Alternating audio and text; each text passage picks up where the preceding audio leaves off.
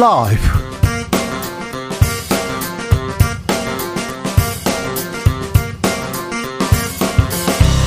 2022년 10월 5일 수요일입니다. 안녕하십니까. 주진우입니다.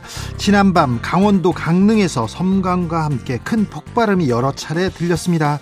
전쟁 난 줄 알았다. 주민들은 잠을 설치면서 불안에 떨어야 했는데요. 굉음의 정체는 한미군이 북한의 미사일 도발에 대응해서 발사한 미사일 그리고 낙탄 사고였습니다. 당시 현장을 목격한 강릉 의용 소방대장에게 직접 물어보겠습니다.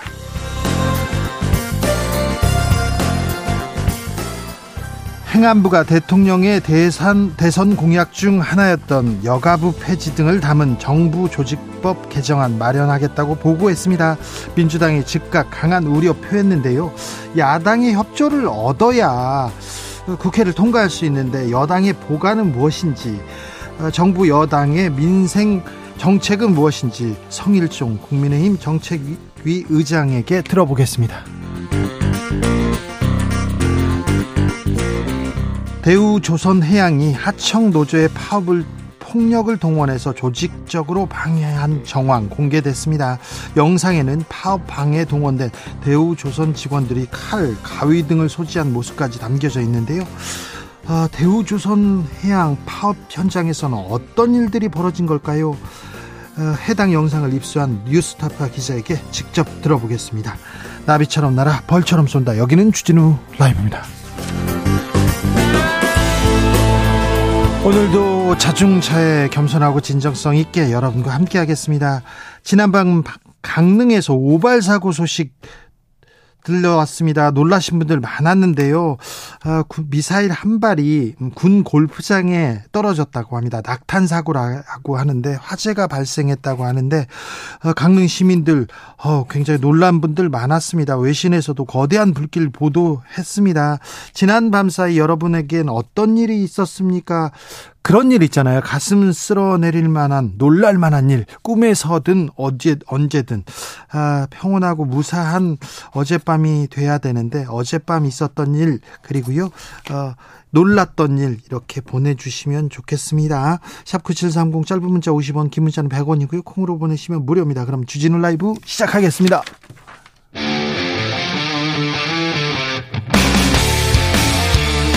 탐사보도 외길 인생 20년.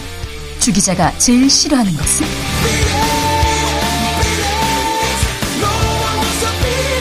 이 세상에서 비리와 부리가 사라지는 그날까지. 오늘도 흔들림 없이 주진우 라이브와 함께.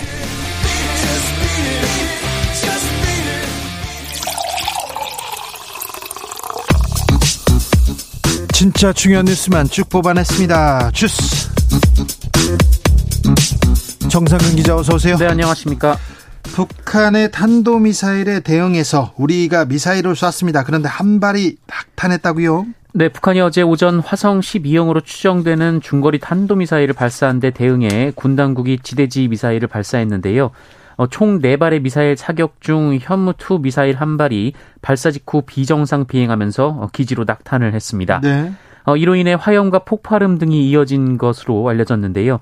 어, 다행히 탄두가 폭발한 것은 아니라고 하고요. 이 추진체의 추진제가 연소하면서 화염이 발생한 것으로 추정이 되고 있습니다. 어제 밤 그러니까 오늘 새벽 1시쯤 이렇게 벌어진 일입니까? 그때 온라인상은 시끄러웠어요. 그런데 늦게 발표했더라고요. 그렇습니다. 군 당국은 오늘 아침에야 이를 발표했는데요. 그 어젯밤 강릉 주민들이 크게 불안에 떨었습니다. 예. 어, 군은 일단 인명 피해는 없었다라고 발표했고요. 정확한 원인은 파악 중이라고 밝혔고요. 어, 놀라신 지역분들 지역 분, 주민분들께 유감이라고 입장을 표명했습니다. 아, 주민들이 놀라고 이거 전쟁 난 거 아니야 이렇게 우려하고 있는데 군에서 아무리 비밀이 중요하고 그렇다지만 놀란 지역 지역 주민들한테는 빨리빨리 좀 정보를 전해주는 게 맞는 것 같습니다.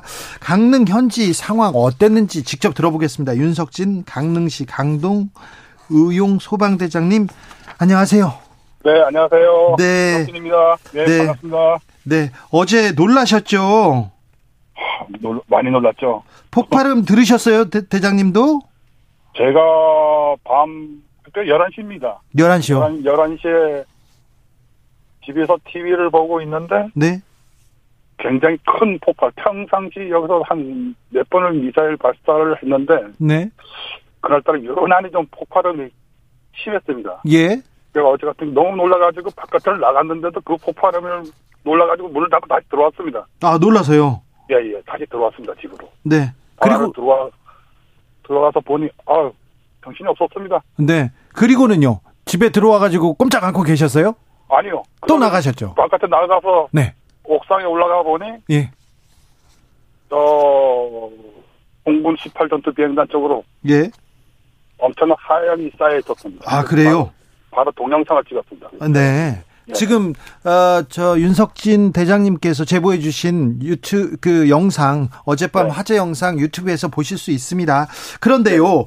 예, 예. 어, 군부대 주변에 있으면 이렇게 보통 총소리, 폭격 소리 이런 소리도 들리는데 이번에 좀 훈련 기- 계획 같은 거 미리 공지하지 않습니까?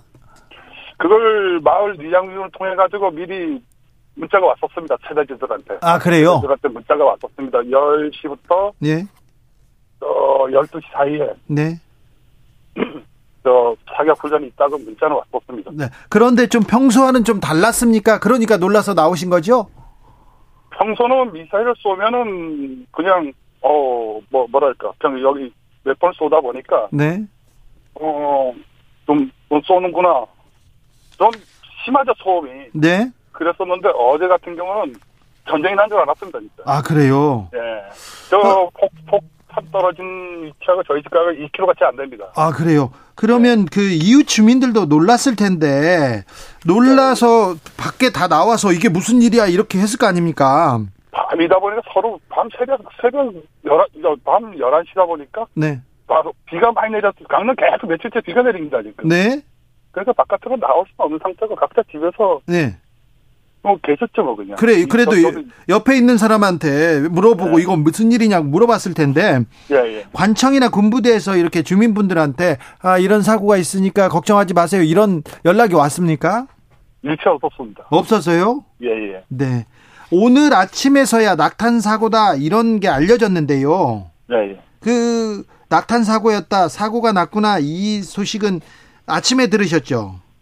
그렇죠. 저도 인터넷에서 계속 검색을 해봤는데 네. 안 나오더라고요. 이게 왜 이렇게 안 나오나. 네. 그, 이웃 주민들 조금 아이고 불안했다. 불만의 목소리도 좀 있을 것 같은데요. 지금 하루 종일 각 언론사도 와가지고 좀 난립니다. 그래요. 예. 알겠습니다. 보통 뭐 군부대 옆에 있으면 훈련이 있는데 이번에는 조금 아, 많이 놀라셨군요. 그러니까 발사체가 해안으로 가야 되는 발사체가 예. 거꾸로 뒤로 가서 뒤통수를 천 상태를 되다 보니까 예. 상당히 놀랐죠. 예. 폭발을 폭발이 엄청난 폭발이었습니다. 제가 문을 열고 나갔다가 그 폭발음에 문을 닫고 다시 집 방안을 들어와서 무서 들어온 상태니까 엄청난 큰 폭발이었죠. 무서웠겠네요. 무서웠죠. 많이 네. 무서웠습니다. 네. 지금은 괜찮으시죠? 어, 민간의 피해는 없죠? 그뭐 지금 뭐 공군 18전투 비행단 측에도 물어보면 아직은 피해가 없은 걸로 알고 있습니다. 아, 그렇습니까? 예예 그 비행단 옆에 골프장 있죠? 예예 골프장이 크지요? 예예예. 메이플 비치 거기 한 거리가 좀 있고요. 예. 18전투 비행단 자를 치아를 따른 장이 따로 있는데 거기 네. 조금 네. 그런 상태입니다. 아무튼 군 간부들은 왜 이렇게 골- 골프 훈련 열심히 하는지 저는 그게 좀 이해가 안 되긴 해요. 아, 네. 모, 암- 모르죠. 네. 아무튼 소방대장님 어제 고생 많으셨습니다. 그리고 또 사실 그 이런 내용 알려주셔서 감사합니다. 예 예 예, 수고하십시오. 예. 윤석진 강릉시 강동 의용 소방대장이었습니다. 공주바라기님께서 큰일이었습니다. 그나마 인명피해 없어서 다행입니다. 두꺼비님 사고야 날 수 있어요. 그런데요. 대처가 더 중요한 거 아닙니까? 정말 국민이 안중에 있는지 모르겠습니다. 얘기하는데 어제 밤에 이미 서울에 있는 사람들도 강릉에서 큰 사고가 났다면서 걱정했었어요. 걱정했는데 아 어, 국민들한테 그리고 거기 있는 강릉에 있는 시민들한테 알려주지 않아서 그 불안해 불안해 하루를 이렇게 떨었 을 것 같습니다. 어, 군의 대응에 대해서는 여야 할 것 없이 비판하고 나섰습니다. 네, 국회 국방위 소속의 민주당 의원들은 오늘 낙탄 사고에 대해 윤석열 정부의 안보 공백이 심각하다라고 비판했습니다. 또 완변 완전한 작전 실패이자 늑장 대응이라고 비판했는데요. 예. 어, 국방위 민주당 간사인 장성 출신 김병주 의원은 이 사고에 대한 일체 언급 없이 대응 사격을 잘했다는 식으로 국방부와 합참은 조직적으로 이 사안을 은폐하려고 했다라고 비판했습니다. 권성동 의원도 이 지역 강릉 지역 국회의원입니다. 한마디 했습니다. 네, SNS에 국민의 혈세로 운용되는 병기가 오히려 국민을 위협할 뻔했다라면서 어, 게다가 군이 시민들에게 재난 문자 하나 없이 이 무작정 엠바고를 취한 것은 무책임한 처사라고 비판했습니다. 네, 정부 여당에서도 무책임한 처사라고 비판하고 나섰습니다. 고등학생의 풍자만화 한 편이 굉장히 큰 화제를 낳고 있습니다. 화제는 더 커지고 있는데 문체부가 지원금을 끊겠다고 나섰습니까? 네, 최근 한 고등학생이 그린 윤석열 차라는 제목의 대통령 풍자 만화가 네. 한국 만화 영상 진흥원이 주최한 이 전국 학생 만화 공모전에서 2등 상인 금상을 차지해 전시된 일이 있었습니다. 그래서 문체부가 뭐라고 합니까? 어, 문체부는 행사 취지에 어긋나게 정치적 주제를 다룬 작품을 선정하고 전시했다라며 이 진흥원에 대해서 엄중 경고한다라고 밝혔는데요. 아니 풍자 만화인데 고등학생이 풍자하겠다고 한 건데 이걸 가지고 뭐 지원금을 끊겠다 이렇게 얘기합니까? 이게 고등학생하고 지금 싸울 일인가 이런 생각도 드는데요. 어, 정부가 이렇게 나서자 만화계에서는 반발합니다. 네, 문체부 경고 이후 웹툰협회가 입장을 발표했습니다. 예, 웹툰협회는 이 문체부가 사회적 무리라는 지극히 주관적인 잣대를 핑계 삼아서 노골적으로 정부 예산을 운운하며 헌법의 기본권 중 하나인 표현의 자유를 부정하고 있다라고 비판했습니다. 자유를 강조하시는 대통령이 들으면 이거 굉장히 화날 일인데 어, 고등학생의 표현의 자유에 대해서는 어떻게 생각하는지 조금 이따가 저희가 네, 자세하게 좀 얘기를 해보겠습니다. 정치권에서 공방도 커지고 있거든요. 정부 조직 개편안이 나왔습니다. 네, 행정안전부는 오늘 민주당 지도부에 정부가 준비 중인 개편안을 보고하고 민주당의 의견을 청취했습니다. 가장 큰 논란이 됐던 여가부는요. 네, 어제 전해드린 바와 같은데요. 여가, 여성가족부를 폐지하고 관련 기능을 보건복지부 산하 본부로 두기로 했습니다. 어, 그리고 국가보훈처의 국가보훈부 격상, 재외동포청 신설 등이 포함됐습니다. 이런 부분에 대해서는 저 국민의힘 정책위 의장 성일종 의원과 자세하게 얘기 나눠보겠습니다. 어, 감사원이 요즘 계속해서 감사에 나서고 있는데 어, 감사 절차와 관련해서 논란이 좀 있어요. 네, 민주당 이탄희 의원은 오늘 감사원에서 받은 자료를 토대로 감사원의 서해 공무원 피사 사건 감사 과정이 적법 절차를 거치지 않았다라는 문제를 제기했습니다. 이 감사원은 윤석열 정부 출범 이후 지난 8월까지 모두 12차례 정례 임시회의를 열었는데요. 네. 어, 여기서 감사원의 감사 정책, 주요 감사 계획 등을 의결을 합니다. 어, 그런데 이 서해 공무원 피살 사건 관련 감사는 윤석열 정부 출범 후 감사위원회의 회의 의결 목록에 나오지 않았다라고 합니다. 어, 감사원이 감사 착수 필수 요건을 거치지 않고 감사에 돌입했다라는 건데요. 네. 이 감사원 측은 해당 사안은 상시 공직 감찰이라면서 이 개별 공무원의 비위 의혹 등은 언제든지 상시 공직 감찰로 진행된다라고 밝혔습니다. 감사원은 대통령과 독립된 헌법기관이다 이런 얘기 계속하고 대통령도 강조했습니다. 그런데 감사원이 대통령실에 보고하는 모습이 포착됐습니다. 네, 유병호 사무총장, 감사원 사무총장이 오늘 오전 대통령실 이관섭 국정기획수석에게 문자 메시지를 보내는 장면이 뉴스원에 의해 포착됐습니다. 예. 어, 유병호 사무총장은 이관섭 수석에게 오늘 또 제대로 해명 자료가 나갈 겁니다. 무식한 소리 말라는 취지입니다라는 내용의 문자 메시지를 보냈습니다. 아니 이렇게 언론 대응을 하겠습니다. 대통령실에 보고하는 거 아닙니까? 네, 앞서 윤석열 대통령은 어제 출근길 약식 기자회견에서 감사원은 헌법기관이고 대통령실과 독립적으로 운영되는 기관이다라면서 이 문재인 전 대통령에 대한 감사원의 서면조사 통보에 대해 대통령이 뭐라고 언급하는 건 적절치 않다라고 말한 바 있습니다. 감사원이 대통령실과 독립적으로 운영된다는 말은 하루 만에 하루 만에 하루 만에 허언이 됐습니다. 아, 유병호 사무총장 감사원의 핵심인데요. 이관섭 국정기획수석 이분은 대통령실의 또 핵심인데 아, 이 감사원이 이거 대통령실에 지금 사주를 받은 거 아니냐 이런 정치적 공세를 받고 있는데 어, 정치적 중립성 굉장히 타격을 받을 수도 있을 것 같습니다. 이 부분에 대해서도 잠시 후에 저희가 자세하게 이야기 나눠보겠습니다. 국정감사 시작됐는데요. 복지부 화제가 되네요. 네, 보건복지부와 질병관리청을 상대로 열린 국회 보건복지위원회 국정감사가 윤석열 대통령이 지난달 27일 이 세종시 국공립 어린이집을 방문한 현장에서 한 발언을 놓고 여야가 공방을 이어가면서 한때 감사가 중지가 됐습니다. 어떤 내용이죠? 어, 윤석열 대통령이 어린이집을 방문해서 아나바다의 뜻을 어린이집 관계자에게 물어본 바 있는데요. 어, 이를 두고 민주당 김원희 의원이 해당 어린이집 방문 행사 직전에 복지부가 준비한, 보, 준비한 보고서에는 이 아나바다의 뜻이 적혀 있었다면서 대통령이 잘못했거나 자료를 안 본 것이다라고 비판했습니다. 네. 어, 이에 복지위 여당 간사인 국민의힘 강기훈 의원은 지역적인 것을 갖고 야당이 침소봉대하고 있다라면서 네. 어, 대통령의 뜻은 부모와 보육, 보육교사에게 어, 정말 수고롭다고 하는 의미다라고 주장했는데요. 네. 어, 이 과정에서 이 김원희 의원이 동료 의원의 동료 의원의 발언을 품평하는 것이 의사진행 발언이냐라고 항의를 하자 강기훈 의원이 니나 가만히 계세요라고 말하면서 고성이 오갔습니다. 아이고, 네, 니나 가만히 계세요. 이거 참 학생들한테 부끄럽네. 고등학생들 보기 부끄럽습니다. 고등학생 표현의 자유에 대해서 얘기하는 것도 좀 그렇고요. 8805님께서 궁금한데요. 감사원은 누가 감사하나요? 아, 지금 감사원에서 지금 대통령실에 보고한 거는 이거 진짜 감사원이 감사에 나서야 될 사안이지만 감사원의 감사는 어, 없을 거고요. 어, 지금 보면 공수처가 나서야 될 문제인데 어떻게 되는지도 지켜보겠습니다. 기재위 국감도 이어지고 있습니다. 감세 논란 됩니다. 네, 국회 기획재정위원회 오늘 기획재정부 국정감사에서는 윤석열 정부가 추진하는 법인세 인하 등 세제 개편안을 놓고 여야가 맞붙었습니다. 네. 앞서 정부는 법인세 최고 세율을 현행 25%에서 22%로 인하하고 어, 중소, 중견 기업에는 일정 과세 표준까지 10%의 특례 세율을 적용하는 내용을 담은 법인세법 개정안을 발표한 바 있습니다. 일단 뭐 큰 기업 부자들 이거 부자 기업한테 어, 지금 감세한 거 아니냐 이런 논란은 계속됩니다. 네, 국민의힘 측은 이 법인세 인하는 전 세계적인 경쟁을 하고 있다라면서 이 대기업의 법인세 감소로 투자가 확대되면 골목 상권까지 영향을 받는다 이렇게 주장을 했는데요. 네. 반면 민주당은 80개의 초대 기업이 4조 원을 그리고 10만 개의 중소기업은 2조 원을 감세받는 초대기업 편향 세제 개편이다라고 반박했습니다. 영국에서는 부자 감세 바로 철회했는데 세계적인 추세라고 볼 수는 없는데 이런 얘기도 생각도 듭니다. 저희가 알려드렸던 대로 세계적인 추세는 최저임금을 올리는 건데 이런 부분에 대해서는 논의가 없네요. 네.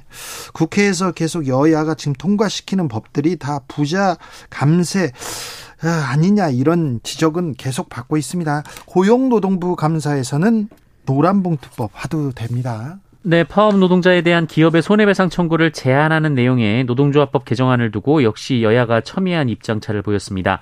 이 국민의힘 측은 대우조선해양과 하이트 진로에서 불법 파업이 발생했고 어, 이런 불법 파업 시 근로 손실을 그 근로 손실로 인해 엄청난 경제적 손실이 발생한다라면서 네. 헌법상 사유재산을 보호하기 위해 손해배상 소송이 필요하다 이렇게 강조를 했는데요. 네, 기업 측 그리고 또 사장님 측 입장이네요. 네, 반면 민주당은 이 노란봉투법은 하청 노동자의 권리를 보장하자는 것이다라면서 네. 이 손해배상 소송 가압류 문제에 대해 사회적 합의를 이뤄 손을 봐야 한다는 생각이 절실하다라고 반박했습니다. 네, 하청 노동자 노동자 의 입장에 서 있다고 볼 수 있겠습니다. 국민의힘에서는 이스타 항공 채용 의혹을 제기했습니다. 네, 국회 정무위원회 소속의 국민의힘 윤창현 의원이 어제 이스타 항공에서 채용 비리가 발생했다면서 야권 인사들의 실명을 공개했습니다. 이 거론된 인사의 이름은 한명숙 전 국무총리 그리고 민주당 이원욱 양기대 의원인데요. 어, 윤창현 의원은 한명숙 전 총리가 관련된 사람이 지원해서 어, 채용 과정에서 70명 중 70등을 했다 이렇게 주장을 했고요. 또 양기대 의원과 관련된 인물 그리고 이원욱 의원 관련된 인물도 어, 하위 등수로 입사를 했다라고 전했습니다. 이스타 항공은 음, 전 민주당 출신, 전 민주당 의원 출신이 회장으로 있던 회사인데 지금 사기업입니다. 그런데 이 관련자들 입장 나왔습니까? 네, 양기대 의원은 취업 청탁을 한 적도 없고 또 윤창현 의원이 취업 청탁 대상자로 지목한 사람을 알지도 못한다라고 했고요. 알지 못한다고요? 네, 면책 특권 뒤에 숨어서 비겁하게 정치적 공세를 하지 말라라고 비판했습니다. 네. 아, 민주당 정무위 간사를 맡고 있는 김종민 의원도 어, 모두 인사청탁을 한 적이 없을 뿐더러 그 대상자와 전혀 아는 사이가 아니라고 한다라고 했고요. 아, 한달 전에 이 사안을 몇몇 언론사에서 취재했으나 나온 것이 일체 없어 보도를 하지 못했다라고 설명했습니다. 국감 과정에 지금 국회의원이 얘기를 하면 의혹을 폭로하면 어, 언론이 따라가서 기사를 쓰는 그런 구, 구조가 지금 형성돼 있는데 일단은 어, 일체 보도를 하지 못하던 내용을 국민의힘 의원이 지금 먼저 얘기하고 기사 쓴 거 아니냐 이렇게 민주당 쪽에서는 지금 반박하고 있습니다. 지켜보시죠. 음. 가짜 휴대폰을 맡기고 편의점에서 1,500만 원 상당의 담배를 훔친 40대가 있습니다. 어떻게 이게 가능합니까? 네, 전국의 편의점을 돌면서 가짜 휴대폰을 맡기고 1,500만 원 상당의 담배를 훔쳐간 40대가 구속이 됐습니다. 아, 이 남성은 대구와 대전 등 편의점에서 담배를 구입한 뒤 어, 계산을 하는 대신 이 모형 휴대폰을 맡기는 식으로 범죄를 저질렀습니다. 어, 많게는 한 번에 70만 원 상당의 담배를 가져가는 등 20차례 넘게 담배를 가로챈 혐의를 받고 있는데요. 예. 어, 주로 10대 후반에서 20대 초반 나이대 직원들이 일하는 편의점을 범행 대상으로 삼았습니다. 어, 아무래도 사회 경험이 많지 않은 분들이 뭐 상대로 범행을 저지르는 게 더 수월하다 이렇게 판단한 것으로 보이고요. 이 범행에 사용된 모형 휴대폰 자체도 매장에서 훔친 것이라고 합니다. 어, 경찰은 지난 7월 이 편의점에서 신고를 받고 수사에 착수해서 두 달여 만에 이 남성을 검거했고요. 현재 여죄를 수사 중에 있습니다. 가짜 휴대폰을 맡겨요. 그리고 담배를 달라고 해서 훔쳐서 달아났다고요. 1,500만 원어치요? 아, 이거 영화 같은 일이 편의점에서 벌어졌네요. 아, 이게 어떻게 가능하지? 참 신기하네요. 대학은 재정난입니다. 특별히 지방 대학은 뭐 소멸된다 이런 얘기도 계속 나오는데 총장님들은 어우 돈을 많이 받고 있네요. 네, 학령 인구 감소 등으로 재정 위기에 처한 사립대 총장들이 평균 1억 6천만 원의 고액 연봉을 받고 있다고 안민석 민주당 의원과 서울신문이 밝혔습니다. 어, 최고 연봉은 경기도 양주에 있는 경동대 총장이었는데요. 4억 3천만 원이었다고 하고요. 어, 그래요? 어, 4년제 사립대 중 4억 원 이상이 2곳, 3억 원대가 4곳, 2억 원대가 17곳이었고 뭐 나머지도 1억 원을 넘었다라고 합니다. 4억 원대만 알려주세요. 어, 네, 예, 경동대 총장이 4억 3천만 원, 백석대 총장이 4억 2천만 원이었습니다. 백석대 총장이요? 네. 어, 그리고 이 부실대학 총장들도 억대 연봉을 받았는데요. 이 운영 부실로 인해서 교육부가 재정 지원 제한을 한 대학들 중 네. 어, 자료란 제출한 곳들의 이 총장 평균 연봉이 1억 1천만 원이었다라고 합니다. 어, 총장님들은 돈을 많이 받아야 되는데 지방대 또 좀 재정난이 있는 대에서도 많이 받는군요. 코로나 상황 어떻습니까? 네, 오늘 코로나19 신규 확진자 수 34,739명이 나왔습니다. 어제보다 두배 이상 늘었는데요. 어, 휴일 검사 건수 감소 영향이 끝났기 때문으로 보이고요. 어, 다만 일주일 전과 비교하면 1,400여 명 정도 줄었습니다. 어, 위중증 환자 333명으로 어제보다 20명 줄었고요. 사망자는 16명 나왔습니다. 주스 정상근 기자와 함께했습니다. 감사합니다. 고맙습니다. 어젯밤 안녕하셨습니까? 지난밤 어떤 일들이 있었습니까? 어떤 꿈 꾸셨습니까? 물어봤더니요. 아, 많은 분들이 대답하고 있습니다. 정충용님께서 어젯밤에요. 복권에 당첨돼서 시골 어, 고향에 전액 기부하는 꿈 꿨습니다. 전액 기부 이거 훌륭하네요. 아, 저도 로또 이게 여섯 개짜리인가요? 간밤 꿈에 여섯 개 숫자가 그대로 나오는 거예요. 그래가지고 제가 그걸 기억했다가 제가 아무한테도 말 안 하고 가서 샀지요. 네. 여섯 개. 그 머릿속에 탁탁 찍어주는 거예요. 그래가지고 샀죠. 한 숫자도 못 맞더라고요. 아, 안 맞아요. 네. 1224님께서 지난밤 22여 년 만에 수능을 치렀습니다. 아, 시험 보는 꿈. 어우, 이거 싫은데. 어우, 싫은데. 야간 끝, 야근 끝내고 와가지고 집에서 잠들었는데 수능을 치르는 꿈을 꿨어요. 잠에서 깨어나서도 목걸이 송연합니다. 어우, 진짜 시험 꿈 싫어요. 네. 3660님, 세월 가는 줄 모르고 가을 하늘만 넉넉고 있다가 헉, 아들 학원비 납부가 한참을 지난 거예요. 이제 알고 땀났습니다. 아니, 지금 나면 되죠. 이건 내면 되죠. 아유, 저기. 공과금 그거 그때 제때 내야 되는데 하고 이렇게 지나가서 이렇게 또 이제 플러스 해가지고 내는 건지 그런 사람들 꼭 있어요. 네. 3123님, 이틀 전 밤에 비 내리면서 천둥 쳤는데요. 주차해 둔 차량 경보가 울려서 깜짝 놀라서 뛰어 내려갔더니요. 저 말고 주민 몇 분이 내려오셔서 어색하게 인사하고 올라왔습니다. 놀라고 어색했습니다. 아, 네. 그랬군요. 4988님, 어젯밤에 잠을 한숨도 못 자고 뜬 눈으로 밤을 새웠습니다. 오늘 위 대장 내시경 하는 날이었는데 혹시나 잘못될까 봐서요. 오늘 검사 결과 모두 정상이라는 말을 듣고 안심했습니다. 이거 건강검진 이렇게 날짜 잡아놓잖아요. 그러면 어디가 아프고 힘들고 막 그렇죠. 어, 코로나 검사도 있잖아요. 검사하러 갈 때는 너무 아프고 아, 온것 같아. 아, 힘들 것 같아. 그러다가 양성 이 아니고 음성입니다. 그러면 뭐 씻은 듯이 이렇게 낫는 경험은 다 있죠. 뭐. 네, 저도 그렇죠. 3272님, 저희 신랑은요, 결혼 8년 동안 단 한 번도 욕 비슷한 것 한 적이 없는데요. 요즘 뉴스에 댓글까지 쓰기 시작하더니 어젯밤 자다가 팔을 막 저어가면서 화를 내고 잠꼬대를 해가지고 깜짝 놀랐습니다. 그래서 꿈에서도 비속어를 쓰지는 않으셨군요. 네, 훌륭하십니다. 네. 교통정보센터 다녀오겠습니다. 윤하영 씨.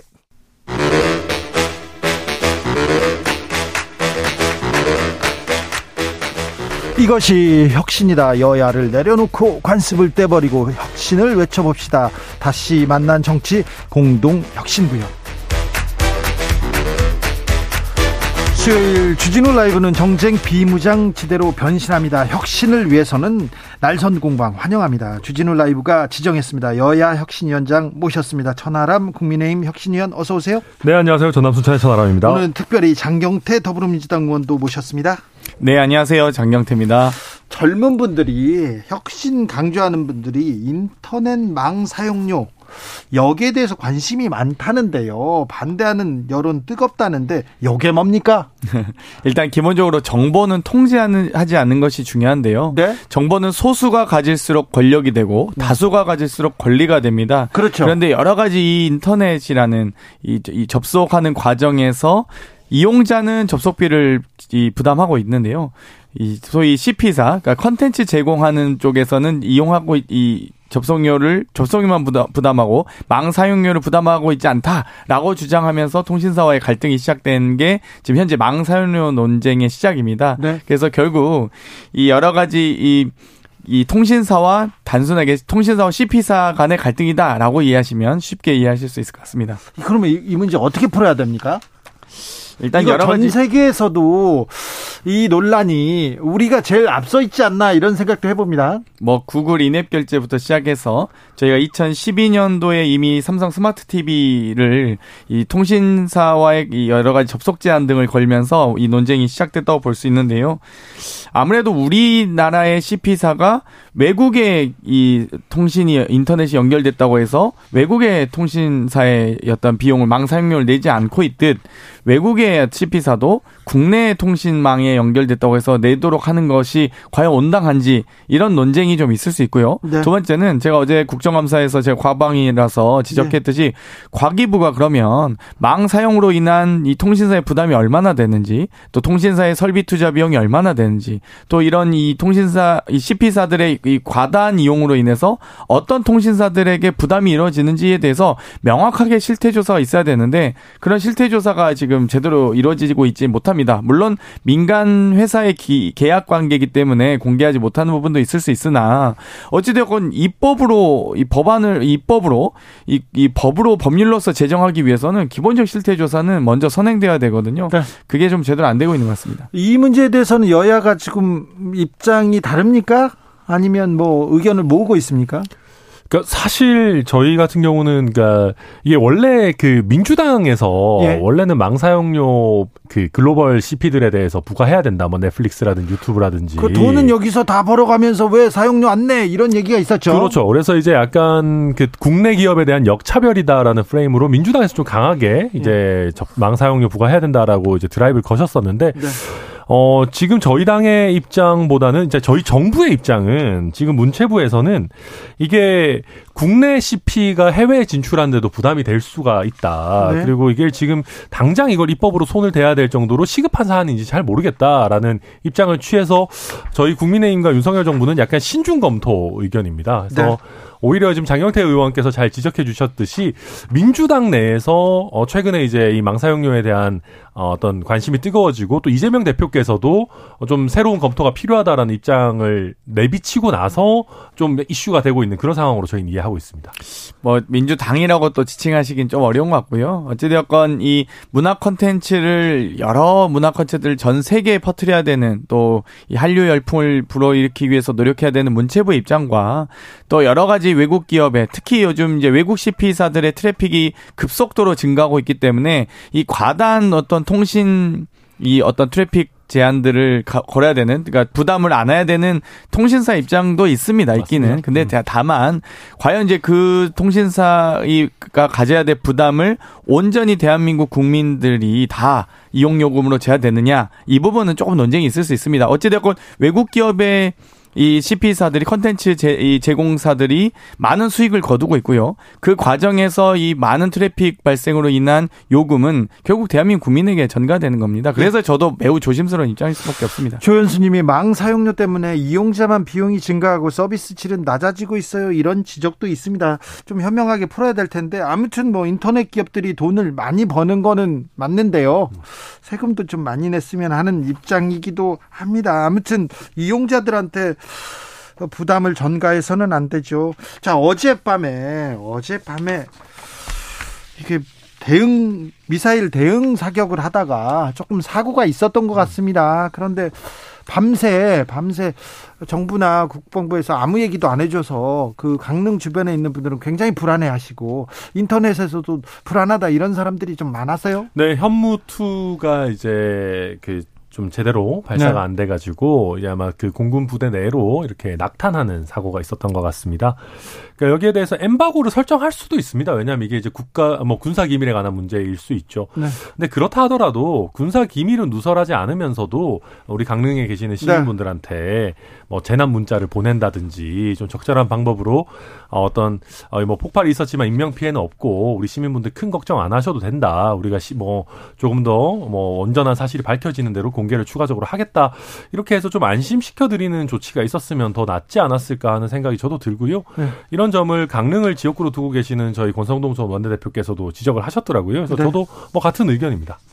헌무투는 최첨단 미사일 아니겠습니까? 그러면 이 미사일의 낙하로 인한 폭발 사고가 있었을 경우에 이 폭발의 범위라든지 최소한 화재 범위를 먼저 파악을 해서 어떻게 시민들이 안전하게 대피하실 수 있을지를 먼저 정보가 나서서 재난 이 재- 여러 이 재난과 이런 위기 상황에 대한 경보가 제대로 이루어져야 되는데 전혀 없었습니다. 뭐 저 지난 수해도 수해에서도 봤, 봤듯이 국가의 어떤 위기 관리 어떤 위기 경보 이런 시스템들이 제대로 작동하지 않는 것 같아- 같아서 매우 우려스럽고요. 만약 이게 강릉 지금 이좀 이 시외라서 다행이지. 예. 만약 강릉 시내 떨어졌으면 엄청난 뻔했어요. 인명 피해, 네, 났었을 네, 겁니다. 파도가 터졌으면 진짜 큰일 날 뻔했죠. 네. 그래서 대- 저 저는 이 폭발과 화재 범위를 정확하게 파악하고 미리 네. 시민들에게 대피 경보를 했어야 된다 고 봅니다.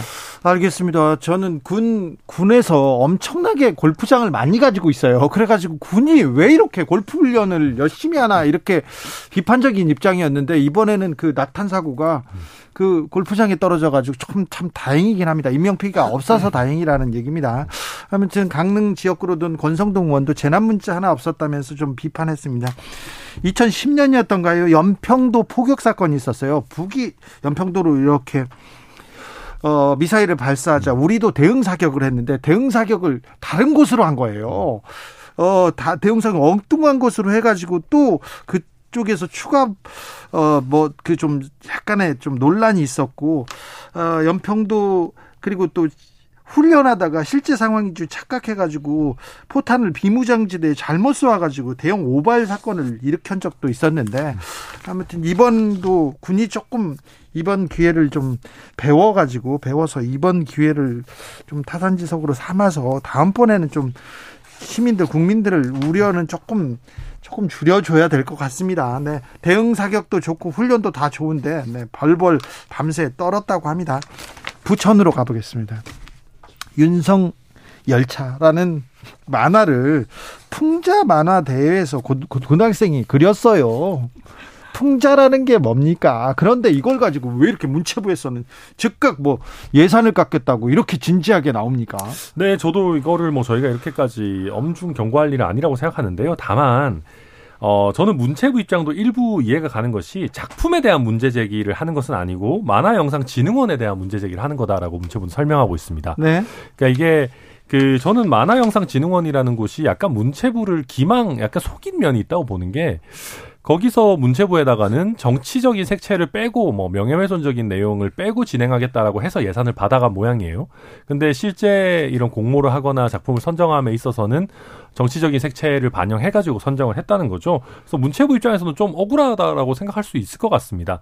다만 여기서 저는 한 발자국 좀 더 나가서 보면은 풍자 만화를 공모를 하면서 정치적인 색깔을 뺄 거를 요구를 할 수가 있는 건가? 그러니까요. 네, 그러니까 풍자라는 게 기본적으로 네. 정치적인 색깔이 다 당연히 들어가는 거잖아요. 정치나 아니면 강자, 권력자를 비꼬는 게 풍자의 아, 거의 그럼요. 그게 만화의 발전한 그 어떤 사회적인 배경이나 예술적인 배경이 사실 그런 거잖아요. 이거 이게 이제 예를 들면 그렇게 보- 봅시다. 뭐 망사용료 아니면은 뭐 저출산 뭐 고령화 이런 거에 대해서 정부가 제대로 대응을 하지 않고 있다라는 걸 풍자했다 칩시다. 네. 그럼 정치적인 겁니까 아닌 겁니까?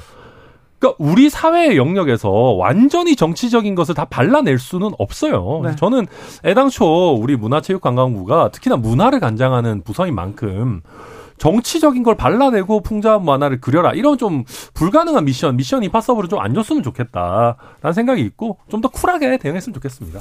대통령 역설 의혹을 보도했더니 언론사를 탄압하질 않나? 또 여러 풍자 패러디 웹툰을 고등학생이 공모했다고 해서 이 만화진흥원에 엄중히 경고하는 또 예산 삭감 등을 경고하는 이런 부분들이 참 문체부가 전 제정신인가 이런 생각이 들고요. 결국 이 장난감 열차를 패러디한 풍자 만화 아니겠습니까? 그러면 우리 천하람 혁신위원께서도 보실 때 무슨 의미로 받아들이셨습니까?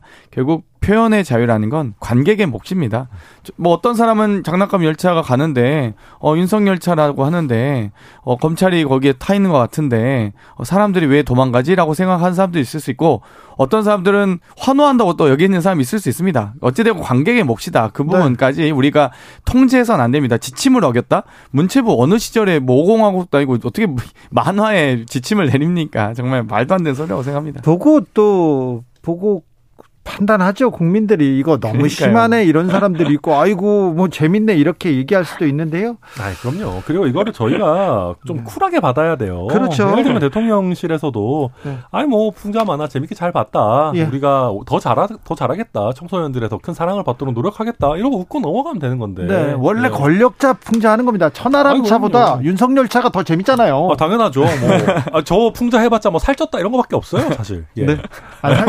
할거 많아요. 아, 그래요? 네, 그래도 그래도 조금 권력자를 하면 하는 건데 윤석열 대통령도 어, 예능 프로그램에 나와가지고 정치 풍자는 프로그램의 권리다 이렇게 말한 바 있습니다. 항상 자유를 외치는 분이신데 윤 대통령의 생각과는 달리 지금 어, 문체부에서 이게 가는 것 같습니다. 문체부 과잉 충성 경쟁 하고 있는 느낌입니다. 문체부 장관을 중앙일보 기자 출신이 장관을 하고 계신데 이런 부분 잘 알 텐데 왜? 그럼요. 게다가 또 언론인 언론 자유. 참- 예, 그럼요. 그럼 신문사 만평, 만화 만평 이런 거 다 통제하고 지침하고 풍자 제재하고 해야 됩니다. 이. 카툰이 문제가 되니까 지금 그 이 학생이 재학 중인 학교로 욕설 전화가 그렇게 걸려오는데 이거 그러면 안 됩니다. 아유, 어른이라는. 사람이 고등학생하고 지나가다가 싸우다니요. 이게 또 그럴 일 아닙니다. 그러면 안 됩니다. 자, 그런데요. 음, 여가부는 폐지할 것으로 보입니다. 정부 조직 이렇게 개편하겠다 이렇게 나옵니다. 아, 민주당은 어떻게 봅니까? 일단 이 여성가족부 폐지 이 일곱 글자로 시작됐고요. 제가 국회 여가위원임에도 불구하고 여가부 폐지와 관련된 어떠한 논의도 들은 바 없습니다. 아니 어찌됐건 여가위에서 안 했어요? 여가위에서 뭐 현안 점검 저번 신당역 이 사건에 대한 현안 보고만 받았고요. 어찌됐건 여가부가 있고 여가위가 있기 때문에 신당역 사건에 대한 대응 이 현안 회의도 하고 하는데 여가부가 여성 정책만 하는 게 아니거든요. 여성 정책도 중요하지만 가족 정책, 다문화 정책, 청소년 정책을 주관하는 전문 부처입니다. 그러면 이 아동과 청소년은 분명히 다르다는 건 우리가 다 이제 알고 있을 텐데요. 아동은 보건복지부에서 청소년은 여가부에서 또 노인과 여러 다른 복지 정책이 복지부에서 하지만 가족 정책 혹은 다문화 관련된 정책은 또 전문적으로 여가부에서 하는 등의 전문 부처가 있습니다. 그렇게 따지면 여가부 장관께서 인터뷰 중에 그런 얘기 하시더라고요. 협업하는 것보다 통합하는 게 낫다. 이렇게 표현하시던데 그렇게 따지면 고용노동부와 보건복지부에 분리합니까? 고용복지부로 통합하시고요. 국토교통부와 환경부에 분리해서 합니까? 협업합니까? 국토 환경부로 만드십시오. 그러니까 각 부처는 그 부처 의 목적과 역할이 있는 것이거든요. 그만큼 그 따로 영역을 떼어내고 또 각 부처의 수장으로서 또 국무위원으로서 입장을 개진하길 위해서 하는 건데 이렇게 일곱 글자부터 시작해서 결국 대통령 욕설 의혹에 대한 이 부분을 시선 회피용, 시선 돌리기용으로 정보조직법 개정안 그 중에서 가장 민감하게 또 이대남 이대녀 갈라치기 등을 모색할 수 있는 여가부 폐지를 꺼낸 게 아니냐 가장 손쉬운 카드를 꺼낸 정말 좀 어줍지 않은 이 노력이라고 봅니다. 공약이니까 가능하면 지켜야죠. 그리고 저희가 그때 여성가족부 폐지와 관련해 가지고 본격적인 논의를 했을 때 여성분들 중에서도 여성가족부 폐지에 동의하는 비율이 굉장히 높았습니다. 그러니까 이게 여성가족부가 그 이름에도 불구하고 여성 권익 향상에도 심지어는 별로 도움이 안 된다고 느끼는 여성들도 굉장히 많았다라는 것이거든요. 아까 뭐 신당력 뭐 이런 거 말씀하셨지만은 여성가족부가 사실 불필요한 칸막이 역할을 할 때가 많았습니다. 뭐 범죄 피해자 보호라든지 아까 말씀하신 여러 뭐 아동과 청소년이라든지 이런 부분들도 이게 부처 칸막이가 있어가지고 오히려 협업이 잘 안 되고 또 오히려 괜히 중복 예산이 투입되고 중복 사업을 하고 또 그 예산이 제대로 여성가족부가 사실 조직과 인력이 부족하다 보니까 제대로 집행도 안 되는 일들이 많, 많았거든요. 그러다 보니까 이거 여성가족부 이런 식으로 따로 두는 것보다는 좀 통폐합하는 게 좋겠다라는 의견이 굉장히 많았고요. 그리고 이게 저희 공약이었고 국민들의 선택을 받았으니까 추진하는 건 전 당연하다고 생각하고 오히려 조금 사실 이런 정부 조직 개편이라는 거는 인수위 시절에 했었어야 되는데 저희가 너무 어, 의석이 작다라는 이유로 좀 너무 늦게 추진하고 있는 게 아닌가. 그러다 보니까 아까 장 의원님께서 말씀하시는 뭐 시선 돌리기 아니냐 이런 불필요한 비판을 받고 있는 거 아닌가 저는 그렇게 보입니다. 그 말도 그 말도 또 일리가 있어요. 뭐 보통 인수위 때이새 정부의 그림을 보, 보 음. 그리면서 정책과 그 다음에 또 우리는 어떤 조직으로 가겠다 이런 얘기를 하는데 지금 이제 내놓은 거는 조금 늦긴 했습니다. 원래 이제 어찌되건 인수위 시절에 뭘 했는지는 잘 모르겠지만요. 어찌되건 한 게 없어서 다행이다라는 말까지 나올 정도입니다. 그래도 유일하게 이 대통령실 이전 등의 문제가 있었지만. 네. 근데 예를 들면 이 여가부의 여러 가지 예를 들면 신당력 사건이 일어났을 때 그럼 긴급 현안 회의를 어디서 해야 됩니까? 전하람 위원께서 법무부에서 하면 되죠. 아 법무부에서 한, 그럼요. 하면 법무부에서 됩니까? 범죄 피해자 어. 보호를 하고 있는 곳이니까 검, 검찰을 모시고 이 관련 대책회의를 검찰만 있는 것은 아니고 그리고 검사가 실제로 범죄 피해자 구제하고 가해자를 뭐 그뭐 그, 재판에 넘기고 중요한 역할을 하는 곳이죠. 네, 꼭 여가부만 할 수 있는 일은 아니죠. 이, 이 정부에서는 네. 법무부에서 다 할 수도 있어요. 법무부가 아이, 이제 인사 검증도 하시니까요. 근데 네. 인사 검증에 대한 책임 책임은 왜 법, 그 주무부처 법무부 장관이 안 지는지 모르겠어요. 아니 뭐 그것도 책임 네. 또질 일 있으면 지겠죠. 네. 2014님께서 네. 공약이라고 지켜야 된다고 하셨는데 음. 공약이라고 전기 요금 가스비 안 올린다고 공약했는데 그것도 좀 지켜주세요 음. 얘기합니다. 또 올리실 것 같던데 오랜만에 전기 요금 가스 요금. 가스 요금 같은 경우 진짜 너무 많이 올라서 뭐 네. 그렇긴 합니다만은 그러니까 이게 저는 모든 것이 다 태도의 문제라고 생각해요. 그러니까 공약 현실적으로 못 지키는 부분들이 있겠죠. 네, 네. 공약 못 지킬 때도 좀 누군가 책임 있는 사람이 나와가지고 아 정말 죄송하다 저희가 가능하면 지키려고 했는데 네. 이러이러해서 좀 인상폭을 최소화했다라는 걸 좀 제대로 설명이라도 하고 좀 국민들께 양해를 구했으면 좋겠습니다. 네. 춘천의 철아람 변호사님 엄청 아, 춘천 아니고 춘천은 닭갈비 엄청 예, 예. 엄청 바쁘시네요. 순천. 순천입니다. 순천. 예, 네. 네 노경준님 순천입니다. 순천에서 왔다 갔다 합니다. 0306님 천하람 혁신위원 같은 분들 국민의힘에 힘에 좀 많았으면 협치도 가능하고 우리나라 정치 수준 높아질 것 같습니다. 그러니까요. 4936님, 장경태 의원님 오랜만입니다. 자주 출연해 주세요. 얘기합니다. 장경태 의원님 팬들이 지금 많이 왔어요. 아유, 고맙습니다. 네. 아, 또 망사용료 요새 또 엄청. 그래가지고. 예, 예. 젊은 지금. 우리 지금. 천안람 혁신이 형 같은 분들만 국민의힘에 많으시면 정말 좀 정치가 발전적으로 될 텐데. 아유, 자꾸 윤핵관 분들이 윤리위원회에서 징계 주려고 하시니까 그게 문제예요. 아유, 저랑 또 윤핵관을 갈라치려고 하지 마십시오. 그렇죠. 또 그런 생각도 드네요. 천하람 변호사 변호사한테 또 물어보겠습니다. 네. 자, 감사원에서 문재인 대통령한테 음. 서면 조사 받아라 이렇게 왔는데 이게 네. 쑥 들어왔는데 이 부분은 어떻게 보세요?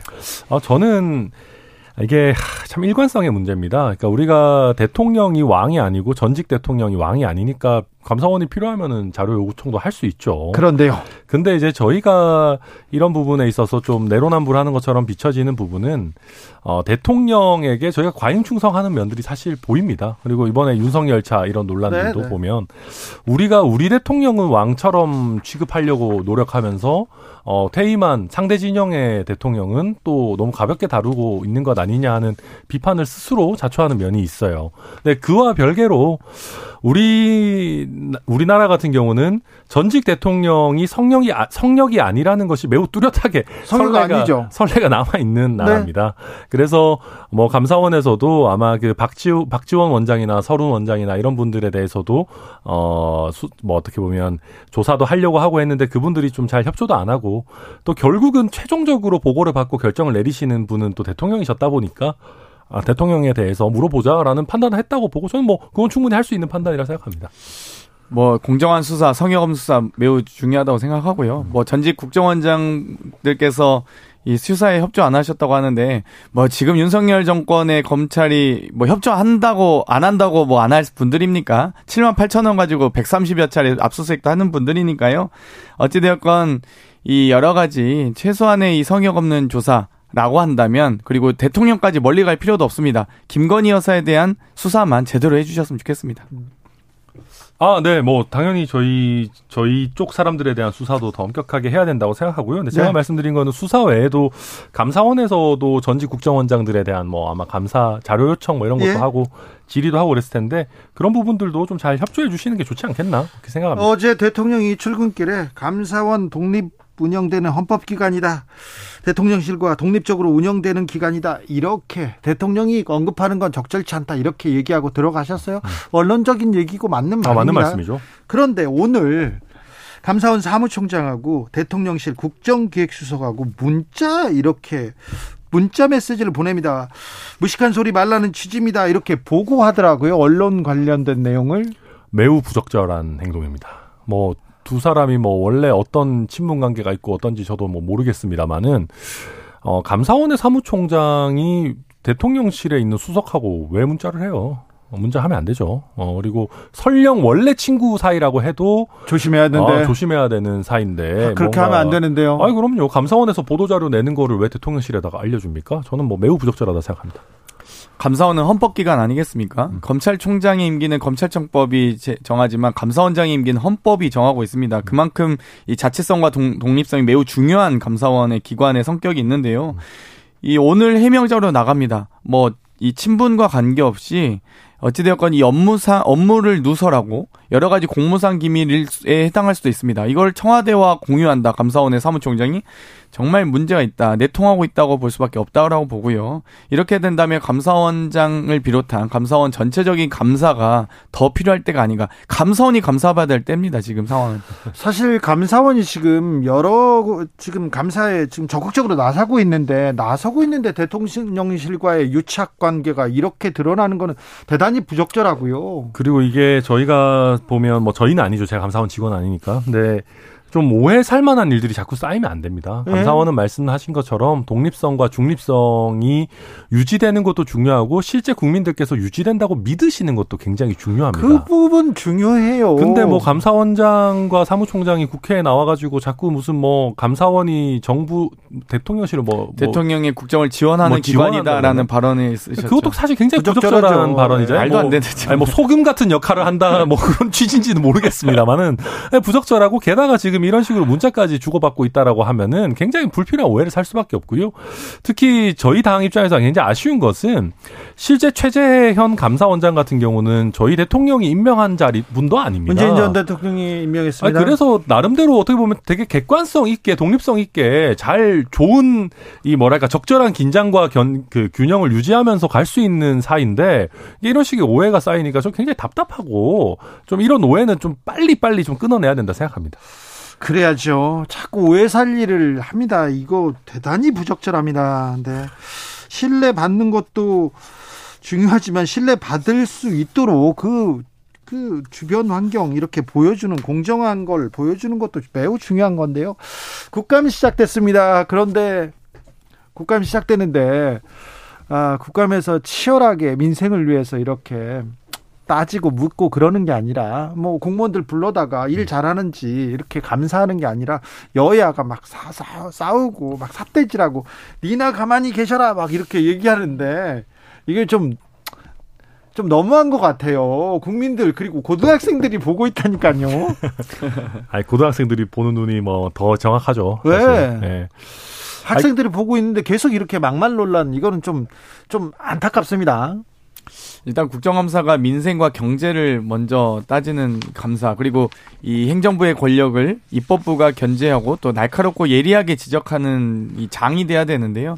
그러지 못해서 매우 아쉽고요. 어찌되었건 이제 어제 오늘 첫 이 일전을 기로, 일전을 거, 이, 했, 결었으니 앞으로 남은 한 2, 3주간 여러 가지 내실이 있는 국정감사가 되도록 또 날카롭고 예리한 국정감사가 되도록 노력하겠습니다. 네. 아니 그리고 실제로 보면요, 되게 중요한 이슈들도 많이 다뤄요. 근데 이게 약간 현안과 연결돼서 이렇게 핫한 인물들 등장하고 이래야 또 언론에서 관심 가져는 면도 있어 가지고 네. 예.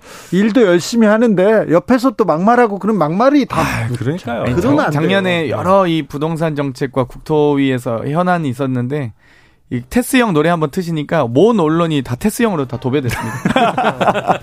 정말 아쉽더라고요. 그러니까요. 이번에 해외 순방 그렇게 고생하고 왔는데 막말이 그냥 묻히지 않습니까? 이런 그 막말 태도 이런 것도 중요합니다. 그래서 절대 좀 품위를 좀 가지셨으면 고생 맞습니다. 많으셨습니다. 예. 자, 혁신구역 천하람 장경태 두 분 감사합니다. 고맙습니다. 네.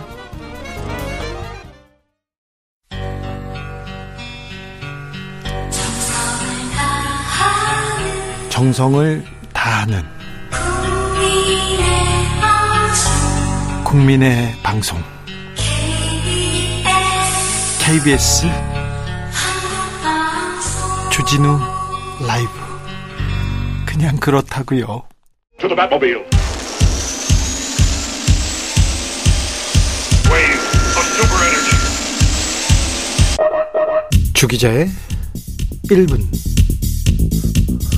개천에서 용난다는 말이 있습니다. 지금은 강남에서 용난다고 합니다. 서울대 입학생 3명 중 2명은 수도권 출신이고요. 강남 3구 출신이 10명 중 1명이라고 합니다. 서울대 입학생의 28%는 영재 특목고 출신인데요. 이들 중 강남 출신이 태반이라고 하네요. 지역 쏠림 현상 점점 심화되는데 건강한 신호 아닙니다. 김앤장에서 용난다고 합니다. 올해 신규 법관 임용자 7명 중 1명은 김앤장 변호사 출신입니다. 김앤장을 포함해서 태평양 세종 등 7대 로펌으로 범위로 넓- 넓히면요. 신임 판사 중 37%가 대형 로펌 출신입니다. 후관 예우라는 말 우려 심각합니다. 자신이 변호하던 사건 혹은 동료들이 맡은 사건을 판결해야 하는 입장에 놓일 수밖에 없습니다. 아무래도 손은 아, 팔은 안으로 굽기 마련입니다. 김앤장은 판사들을 많이 채용하는 것으로도 또 유명한 곳입니다. 한 해에는요, 퇴직한 법관 20% 이상이 예, 김앤장 행을 택했습니다. 퇴직하는 고- 서울 고법 판사의 5명 중 4명 채용하기도 했었는데, 전간 예우라는 말 아시죠? 판사 사회에서 김앤장 쏠림 심화되고 있습니다. 신임 판사, 전직 판사를 이렇게 독식하는 로펌은 없습니다. 판사가 되기 위해, 판사 이후에 안락한 삶을 위해 김앤장 행을 고려한다는 것만으로도 법의 공정성 해칠 우려가 있습니다. 대단히 심각한 문제입니다.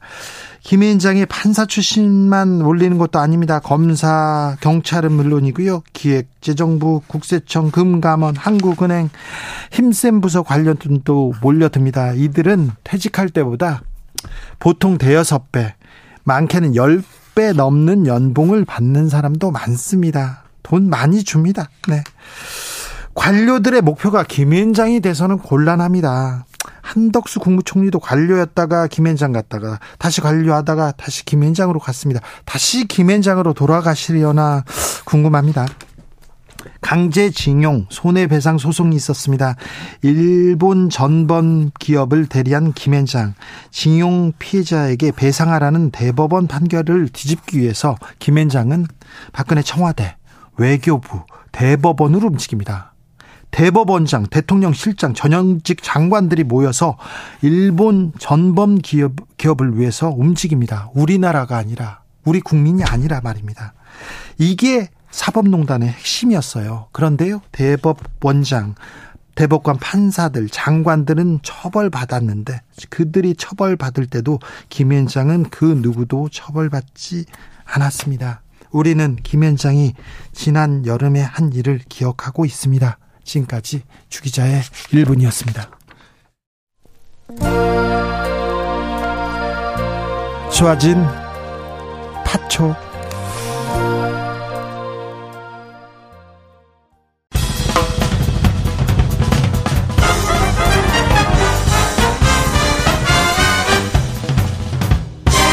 훅 인터뷰. 모두를 위한 모두를 향한 모두의 궁금증 훅 인터뷰.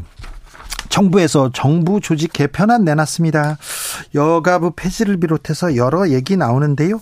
음, 여야 대치 뜨거운데 야당의 협조를 얻어낼 수 있을지 아, 궁금합니다. 그리고 요, 정부 여당이 민생을 위해서 어떤 정책을 펼치는지도 물어보겠습니다. 국민의힘 정책위 의장 성일종 의원님 만나봅니다. 안녕하세요. 예, 안녕하십니까? 네. 바쁘시죠? 네, 많이 바쁩니다. 네, 정책이 매일 쏟아집니다. 그런데 조직 개편안 이렇게 나왔는데 야당에서는 국면 전환용 꼼수다 이렇게 얘기합니다. 국면 전환용 꼼수는 아니고요. 네. 정부 조직 개편이라고 하는 것은 어, 정부가 좀 더 효율적으로 네. 국민의 여러 삶을 챙기는 조직들을 새롭게 리셋하는 거잖아요. 네. 그렇기 때문에 이것을 뭐 국면 전환용 그런 건 아니고요. 네. 오히려 좀 늦은 감이 있죠. 왜냐하면 좀 늦었어요. 지방선거가 있었기 때문에 네. 준비할 시간이 없었습니다. 네. 그래서 약간 좀 늦었지요. 그래서 어, 이 늦은 것을 뭐 국면 전환용으로 보는 것은 아마 야당에서도 알 텐데 그렇게 붙이신 거겠지요. 알겠습니다. 아, 핵심은 여가부 폐지인데 얼마 전에 해리스 미국 부통령도 성평등 전 세계 여성의 권리 이런 얘기를 했는데 여가부 폐지한다 한국에서 그러면 아, 선진국 한국은 거꾸로 가는 거 아니냐 걱정하는 시각도 좀 있어요. 어, 정확하게 말씀을 드리면 여가부 폐지라고 하기보다는 여가부에 대한 이관이다. 이렇게 저는 말씀을 좀 드리고 싶습니다. 그래서 네. 정부 조직을 새롭게 리셋하는 거예요. 네. 그래서 지금 이 기능이 하나도 없어지는 게 없습니다. 그래요. 예, 그래서 원래 여가부라고 하는 게 복지부가 가지고 있던 거, 노동부가 가지고 있던 것들을 여기 와서 만들었잖아요. 네. 그래서 지금 저희가 추진하는 것은 여가부가 없어지는 건 맞는데 이 기능을 이관을 하고 예를 들어서 인구 문제, 절병 문제 심각한 게 있잖아요. 예. 그래서 이러한 부분들을 네. 더 추가해서 더 추가해서 요 기능을 더 살려가지고 더 시너지 효과가 나도록 하자 이런 거고요. 네. 또 여가부에서 이 고용 문제를 다루는 게 맞지가 않습니다. 그래요. 그렇습니다. 고용노동부가 있으니까 네. 산업 현장을 알고 지원하는 많은 핵심적인 부서가 고용노동부잖아요. 네. 그렇기 때문에 여성의 고용 문제를 고용노동부로 보내가지고 더 효과를 높이자 이런 측면에서 이관 내지는 새로운 리셋하는 과정이다 이렇게 이해해 주시면 좋을 것 같습니다. 그 권한이나 역할이 사라지는 건 아니다. 이관에서 리셋한다 이렇게 말씀하셨는데 일단 장관이 이렇게 차관급이나 본부장급으로 격하할 거고요. 얼마 전에 신당령에서 스토킹 사건 있었잖아요. 큰 논란이 있는데 이런 범죄 생기면 어떻게 할 겁니까? 어떻게 대처할 겁니까? 이렇게 물음이 바로 뒤따릅니다. 그렇습니다. 그게 여가부에서 그 기능을 수행할 수가 없는 거거든요. 없는 거거든요. 그래요? 그렇습니다. 여가부가 안 하면 어디 누가 합니까? 경찰이나 검찰들이 할 일이에요. 네. 그렇기 때문에 네. 그러한 것을 상시 협조 체제를 당정 협의를 해가지고 법을 좀 바꾸고 늘 상시적인 협조 체제로 또 전담 기구를 만들자 한 게 경찰청 내에 그 기능을 만들고 네. 또 스토킹 같은 경우에 약 한 3천 명의 범죄 경력이 있는 범죄라고 해야 할지 모르지만 네. 스토킹 경제 이러한 거에 관련됐던 사람들이 전국에 한 3천 명 정도가 있거든요. 네. 이분들 다 전수 조사를 하자 그랬어요. 여가부가 할 수 있습니까? 아니죠. 그래서 경찰청이 하는 거예요. 그래서 아. 전담 기구를 두고 네. 또 이에 대한 대처하는 전문 인력에 대한 교육을 더 좀 강화하고 전문 음 전문성 있는 사람을 좀 뽑자 이렇게 이제 당정 협의가 됐던 것들이지요. 예. 그래서 여가부하고는 전혀 관련이 없는 것들입니다. 네. 알겠습니다. 아무튼 여가부가 폐지되지만 그 권한들과 뭐 일들은 다른 데로 갈 것이다. 또 유기적으로 잘할 거다고 얘기하시는데, 네. 보겠습니다. 그런데요, 음. 이것도 물어볼게요, 정책에. 심야 택시, 택시 잡기 요새 어렵답니다. 근데 택시비를 올리면, 아, 이게 택시, 이 택시 기사들이 돌아올까요? 택시가 많아질까요? 괜찮을까요? 대란을 막을 수 있습니까? 어, 참 어려운 문제입니다. 산업이 변화하면서 또 개인 택시나 이런 운행하시는 많은 기사님들이 연세가 좀 높아지면서 네. 구조적으로 온 문제가 첫 번째 있습니다. 예. 그러나 그런 구조적인 문제가 있다 그래서 그냥 놀 수는 없는 거잖아요. 네. 선제적으로 좀 해야 될 텐데 네. 어, 지금 문제는 뭐냐면 이제 택시가 개인 택시들이 계시고 또 법인 택시가 있잖아요. 네. 그런데 법인에 있었던 많은 분들이 배달이나 그렇죠. 또 그만두셨어요. 택배 쪽으로 많이 이동을 하셨어요. 급여 차이가 있기 때문에. 네. 그리고 개인 택시는 또 연세가 많이 좀 드신 분들이 계시다가 보니까 네. 심야 쪽에 10시부터 한 3시 정도 사이에 일하러 나오지를 안 하고 계십니다. 예. 그래서 이 부분을 우리가 어떻게든 간에 네. 좀 균형은 못 맞추더라도 어느 정도 좀 비슷하게 따라는 가줘야 되겠다. 이래서 네. 심야에 10시부터 3시까지의 네. 콜비를 네. 저희가 좀 올려드린 겁니다. 네. 그래서 그걸 좀 올리, 올려드린 거고요. 그러면은 하루에 한 10회 정도 콜을 받으시거든요. 네. 그래서 그러한 부분들을 좀 이렇게 보충하고 있고 여러 정책을 내놓게 된 것이죠. 의장님, 그런데요, 네. 택시비를 올리면, 올리면, 이게 택시비가 그 기사님들한테 가면 기사님들이 돌아올 텐데 주로 사장님들이 산학금 올려가지고 더 히- 택시 기사님들은 아무런 혜택도 받지 못했다. 그 전에는 택시비 올렸을 때 그런 얘기가 나왔잖아요. 이번에는 그거 걱정 안 해도 됩니까? 이 부분을 좀 말씀을 좀 드려봐야 될 것 같아요. 택시비를 올리는 것은 지방 정부가 합니다. 네.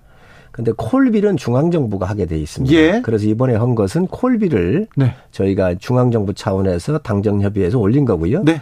택시 기본요금이라든가 심야에 대한 할증에서 올리는 거는 서울시에서 하게 되거나 네. 또 경기도에서 하게 되거나 그렇게 한다는 말씀을 제가 드리고요. 콜비를 올리면 그건 기사님한테 갑니까? 그렇습니다. 그 100%다 가는 건 아니고요. 네.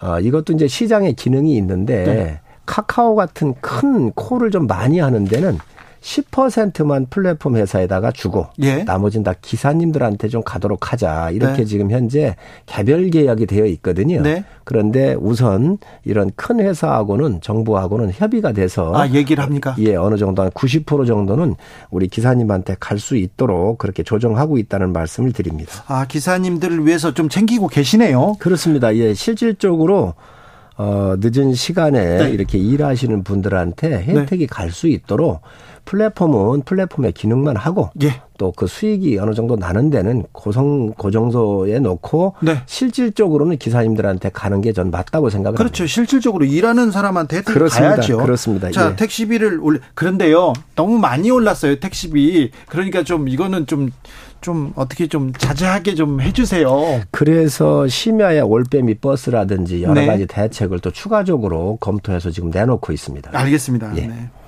의장님만 믿겠습니다. 최선을 네. 다하겠습니다. 네. 국감으로 좀 가볼까요? 국감 열렸는데 조금 여구 이곳저곳에서 좀 파행이 좀 있습니다. 그런데요, 파행을 떠나서 어, 열리자마자 대통령의 비속어 논란 아직도 계속되는데 이 논란 좀 잠재워 주십시오.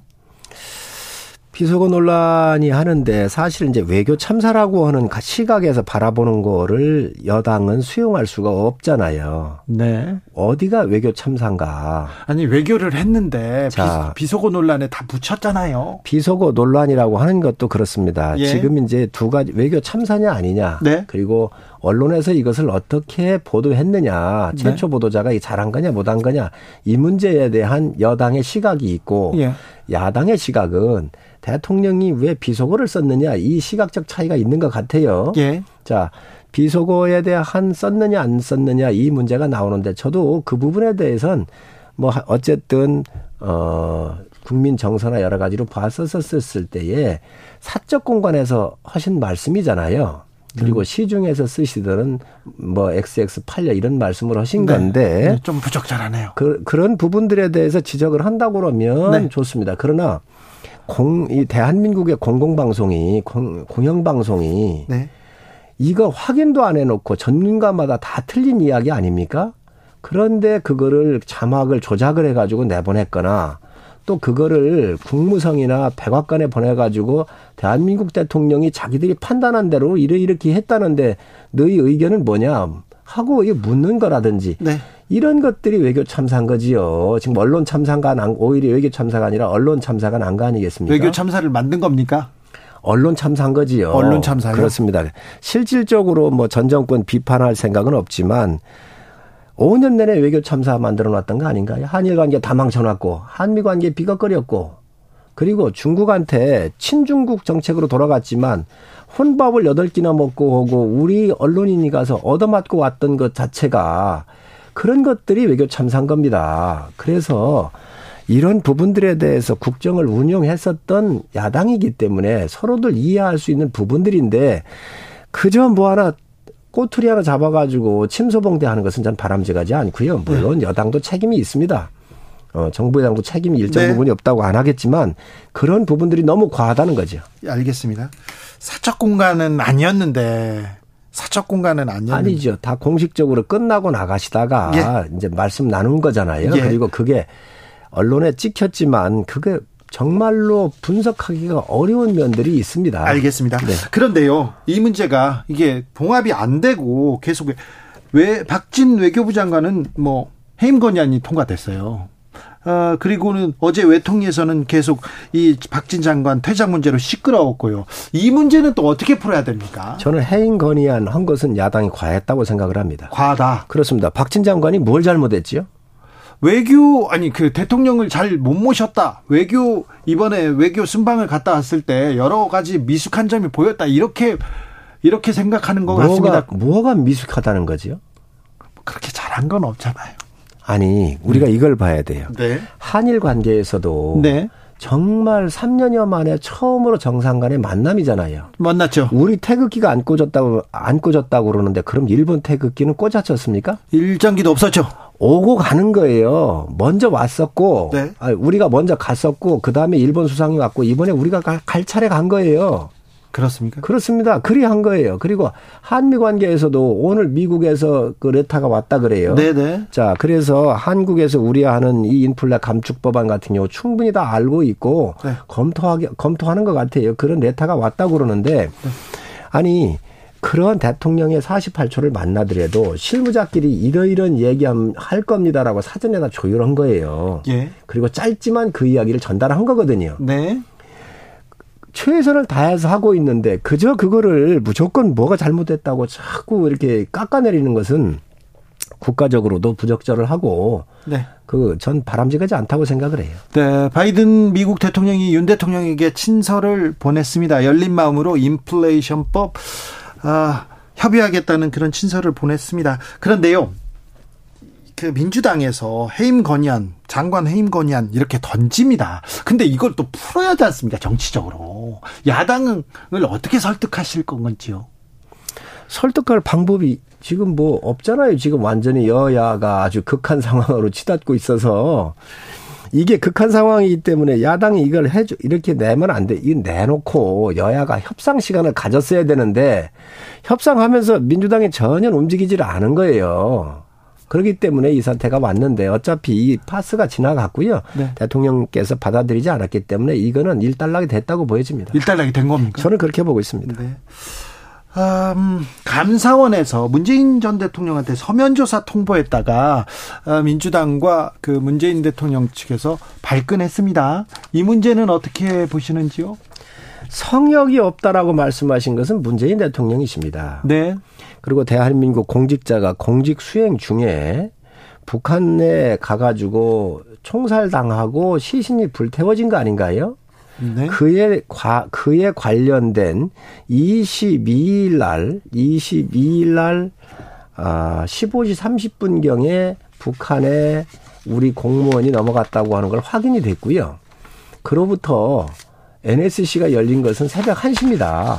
네. 그런 과정에 있어서 이게 국가가 어떻게 움직여 갔는지 대통령은 누구로부터 보고를 받았고 보고받고 나서 어떤 조치를 했으며 그리고 대한민국 국민을 데려오기 위한 어떤 조치를 했는지에 대해서 지금 현재 감사원이 조사를 하면서 답해달라고 하는 것은 당연히 있을 수 있는 이야기입니다. 그거를 지금 거부한다는 건 전 있을 수 없는 일이라고 생각하고요. 대통령께서는 문 대통령께서는 이제 일반 국민으로 돌아가신 거잖아요. 예. 재임 시절에 어떤 일을 했는지 어떤 노력을 했는지에 대해서 묻는 거거든요. 국민들이. 네. 그거에 대해서 왜 대답을 안 하십니까? 그런데 이거에 대해서 아주 무례한 짓이라고 네. 대단히 무례한 짓이라고 그랬는데 이 대단히 무례한 짓이라고 말씀하신 것은 국민에 대해서 정말 대단히 무례한 짓을 하시는 거 아닌가. 그리고 이것은 봉건 시대의 사고입니다. 지금 있을 수 없는 말씀을 하셨다고 생각을 해요. 그런데 이거 이거 대통령한테 물을 일이 아닌데 이런 감사원의 논리라면 그러면 감사원이 감사하는 30여 개 다 지금 문재인 대통령한테 물어볼 거냐 이렇게 민주당에선 다 얘기합니다. 그러면 4대강은 왜 이명박 대통령한테 물었지요? 그게 국민의 생명하고 관련이 있는 건가요? 재해 예방이나 네. 이저 기후 변화 시대에 물그릇을 크게 하기 위해서 네. 그리고 수자원 관리를 위해서 한 정책적 사이던데 네. 그런 건 왜 물었지요? 아니 근데 그건 이거는 이- 네. 대통령은 취임 선서할 때 네. 국가를 보위하고 네. 이 국민의 자유와 저 복리 증진을 위해서 한다고 그러고 이게 선서를 합니다. 예. 이 헌법 정신에 맞는 거 이게 위배되는 거예요. 국- 국민은 한 사람 한 사람을 지켜야 되는 것은 아무튼 그 4대 강은 이명박 전 대통령이 소신이었고 계속 추진했고 그또 그것도 물었어요. 예. 그것도 물었고 박근혜 대통령한테도 물었고 다 물었습니다. 전 정부들이. 그런데 아, 감사원이요. 그 문재인 정부 시절에 임명한 사람들 기관장이 남아 있는 거기만 감사를 하고 있어서 약간 국민들이 국민들과 또 야당에서는 오 이거 너무 좀 편파적인 거 아니냐 이렇게 좀 의심합니다. 지금 감사원장 문재인 문, 대, 정- 문 대통령이 임명하신 네네. 분입니다. 그리고 감사원은 과거 거를 되돌아보는 거잖아요. 네. 그래서 그런 와중에 투서가 들어오고 하기 때문에 네. 그런 부분에 대해서 들여다보는 것까지 정치적인 보복으로 감사원이 마치 정치보복 기관으로 이렇게 낙인 찍는 것은 굉장히 바람직하지 않습니다. 네. 근데 감사원 사무총장하고 지금 어, 대통령실 이관섭 국정기획수석하고 문자하는 게 또 오늘 공개됐어요. 그 부분은 어떻게? 저도 아까 잠깐 뉴스를 보고 봤거든요. 네. 그래서 그 부분들은 아마 저도 한번 알아보겠습니다. 네. 그래도 아무튼 감사원이 대통령실에 막 보고하고 언론에 어떻게 좀 해명 보고라고 하기보다는 뭐 네. 개인적 측면에서 아, 그거 이런 이런 얘기인데 어, 무- 뭔 내용입니까? 이렇게 물어볼 수 있죠 개인적으로. 개- 저도 간혹 네. 그 물어봅니다. 그래도 지금 감사원이 대통령실과 문자했다 개인적으로라도 이건 부적절한 거 아닙니까? 그러면 아는 사이에 궁금한 거 다 끊으라는 얘기인가요? 아니 그런 건 아니지만요. 대신 그 안에 비밀스럽게 무슨 공작이 있었거나 네. 내통하는 게 있었다고 한다면 그럼 그건. 굉장히 문제가 있습니다. 감사원하고 그 자, 대통령 그러나 네. 일상적인 측면에서 묻고 네. 그 흐름에 대해서 물어보는 거, 언론에 나오는 거 이게 뭡니까라고 물어볼 수 있는 것까지 네. 그 대한민국 정부라고 하는 것은 유기체로 함께 돌아가잖아요. 예. 법원에는 안 물어볼 수 있습니까? 알겠습니다. 아니, 언론에는 안 물어봅니까? 그래도 아무튼 네. 네. 국방위원이니까 하나만 물어볼게요. 정책위 의장이시고 정책들도 다 물어, 물어볼 게 너무 많습니다. 이것도 하나만 물어볼게요. 일본 자위대가 한미연합훈련에 이렇게 합류해가지고 독도 주변에 와서 훈련한 거, 이건 어떻게 봐야 됩니까? 정말 부적절한 걸 잘못한 겁니다. 어제 제가 얘기를 했는데 네.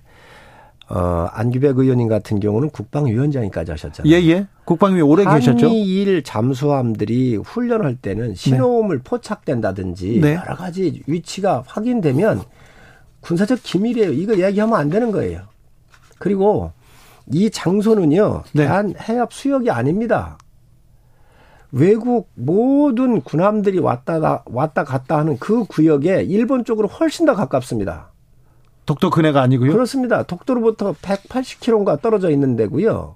그 다음에 일본은 130km인가 그래요. 그래서 그 모든 나라들이 아무 아무 군함이고 왔다 갔다 하는 그 권역에 가가지고 했는데 네. 우리한테는 다- 이 잠수함을 추적하는 초계기가 17대밖에 없어요. 예. 일본에 많다면서요? 일본은 100여 대가 돼요. 예. 그렇기 때문에 북한의 이런 핵 위협이나 여러 가지가 있기 때문에 네.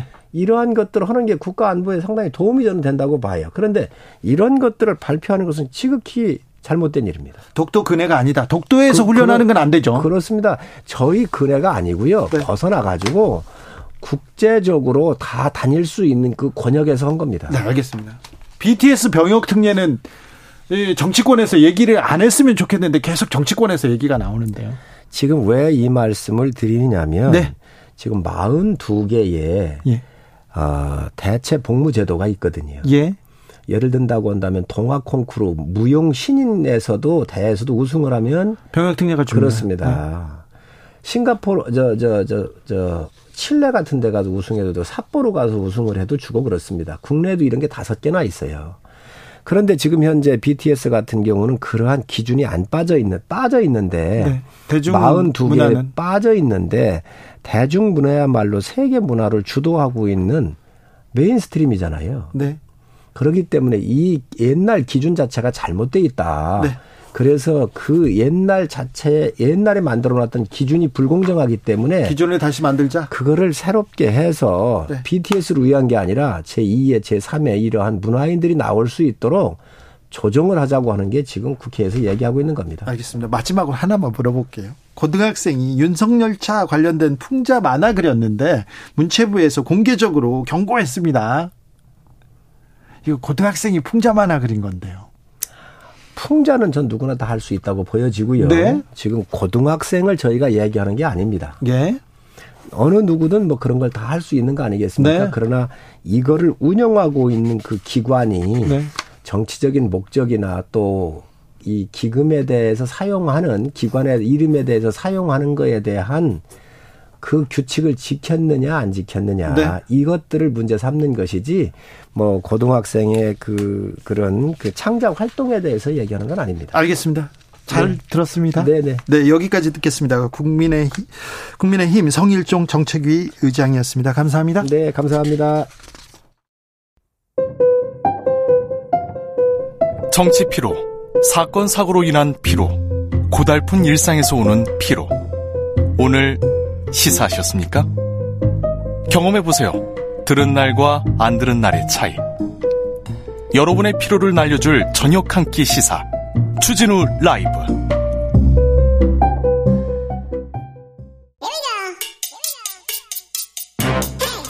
뉴스를 향한 진지한 고민 기자들의 수다. 라이브 기자실을 찾은 오늘의 기자는 뉴스타파 홍주환 기자입니다. 어서 오세요. 네, 안녕하십니까. 네. 뉴스타파에서 대우조선해양 파업 관련해서 굉장히 좀 중요한 영상을 공개했습니다. 어떤 내용입니까? 아, 대우조선 하청 노조가 파업을 할 때 이제 원청 직원들이 와서 파업 농성장을 철거하고 폭력적으로 이제 파업을 방해했었는데요. 당시 모습이 담긴 영상이었습니다. 불법이잖아요. 그러면 파업을 파업이나 뭐 이런 걸 그 방해하면 안 되잖아요. 대우조선 측은 이 파업 자체가 불법이었기 때문에 이런 행위에 뭐 큰 문제는 없다라고 보고 있는데 사실 아니 폭력을 썼는데 네. 파업이 불법이기 때문에 폭력을 써도 된다. 이건 말이 안 되지 않습니까? 대우조선 측은 폭력의 존재 자체도 지금 부인하고 있습니다. 근데 영상을 보면 확실하게 폭력을 쓰는 장면들이 나오거든요. 어떤 어떤 장면이 나옵니까? 어, 이제 원청 직원들이 이제 다수의 원청 직원들이 이제 소수의 하청 노조의 농성장을 가서 일단 몇몇은 이제 칼과 가위를 들고 있었고요. 농성 칼과 가위요? 그러니까 농성장을 이제 천막이 있으니까 찢고 이제 뭐 잘 부수려는 목적이었겠죠. 근데 그게 또 몸싸움으로 이어지다 보니 자칫 흉기로 이제 쓰일 수도 있었고 실제로 다수의 원청 직원들이 하청 노조, 하청 노동자들을 이제 집단적으로 끌고 가고 뭐 잡아 넘어뜨리고 이런 장면들이 다수 포착되어 있었습니다. 이거 노노 갈등을 일으키는 또 다른 폭력을 일으키는 일인데 이거 불법적인 일인데. 예. 근데 부인하고 있다고요? 대우조선 측은 일단 이게 자기들이 시킨 게 아니고 이제 회사를 회사의 어려움, 그 하청 노조 측이 파업과 농성을 하면서 회사가 일을 못하니 이제 회사를 이제 안위를 신경 쓰는 직원들이 자발적으로 가서 한 행동이다. 자발적으로요? 네. 그렇게 이제 주장을 하고 있습니다. 네, 오늘 또 이제 국감장에 나와서 박두선 사장도 이제 같은 말을 반복했습니다. 파업이 굉장히 고통스럽습니다. 저도 파업을 해본 적이 있는데요. 옛날에 언론사에서 있을 때 파업을 한 적이 있었는데 사측에서 다른 그 직원들을 동원해 가지고 이렇게 몸싸움을 시켜요. 그리고 용역 깡패를 불러 가지고요. 아, 그 여자 기자 선배들한테 막 욕을 하게 하는데 너무 모멸감이 들더라고요. 그러면 싫으면 떠나라 이렇게 하는 건데 이렇게 이게 폭력을 했는데 자, 뉴스타파가 보도했습니다. 대우조선에서는 뭐라고 합니까? 일단 대우조선에서 아까 말씀드렸다시피 이거에 대해서 일체 이제 부인 회사의 개입을 부인하고 있고 아 영상이 있는데도요 증거가 있는데도 네 그리고 대우조선해양 같은 경우는 저희 뉴스타파가 지난 9월 초에 최초로 이제 최초로 이제 하청 노동자들의 이제 그 상황을 다룬 기사를 보도했습니다. 네. 당시에 이제 박두선 사장한테 직접 전화를 했었는데요. 예. 이거에 좀 많이 불쾌했었는지 이제 그 이후부터는 뉴스타파의 취재에 일체 거부하면서 모든 질문을 이제 받지 않고 있고 예. 그리고 이제 질문을 홍보팀에서 받지 않으니까 뉴스타파 입장에서는 대우조선의 개별 직원들을 접촉해서 취재를 하고 있었는데 이마저도 내부 소식지를 통해서 언론에 일체 대응하지 말라 연락이 와도 끊고 홍보팀으로 넘겨라 라는 내부 유인물을 뿌렸습니다. 지금 대우조선에서 하청 노동자한테 손해배상 청구를 한 지금 상황이죠? 네, 470억 원의 역대 초유의 최대 금액입니다. 손해배상으로는. 470억 원 물어내라. 예, 그렇습니다. 아, 이걸로 그럼 어떻게 지금 대응하고 있습니까? 하청 노동자들은? 어, 하청 노조 측에서는 일단 민주노총에서 일단 법률 대응팀을 꾸리고 있는 것으로 알고 있고 아직 소송이 본격적으로 시작되지는 않았기 때문에 한 2개월 뒤에 이제 기일이 잡히면 이제 그때쯤부터 본격적으로 대응을 나설 것으로 보입니다. 파업한 사람들한테 이게 회사에서 손해 봤으니까 손해 봤으니까 돈을 물어내라 이렇게 손해배상 소송을 하는 나라가 선진국에서는 없고요. 이거 이때마다 판사님들이 아, 사측에 손을 들어주는 경향이 있는데 그런 나라도 없습니다. 오늘 국정감사장에 대우조선해양 박두선 사장이 음, 출석해서 손해배상 소송 청구한 거에 대해서 준법 경영 준수를 위해서다 이렇게 답변했는데 이 얘기 들으니까 어떤 생각 드세요? 어 일단은 대우조선해양에서 또 다르게 했던 얘기가 손해배상 청구를 안 하면 배임이다. 회사에서 손해를 봤는데 그거를 이제 보전 안 하려고 하면 배임이다 라고 주장을 했었는데 어, 사실상 아무런 법적 검토도 없고 법률 자문도 없었던 자의적인 판단. 이었는데 이것을 계속 프레임화 시켰다는 것이 드러났습니다. 네. 이것도 물어볼게요.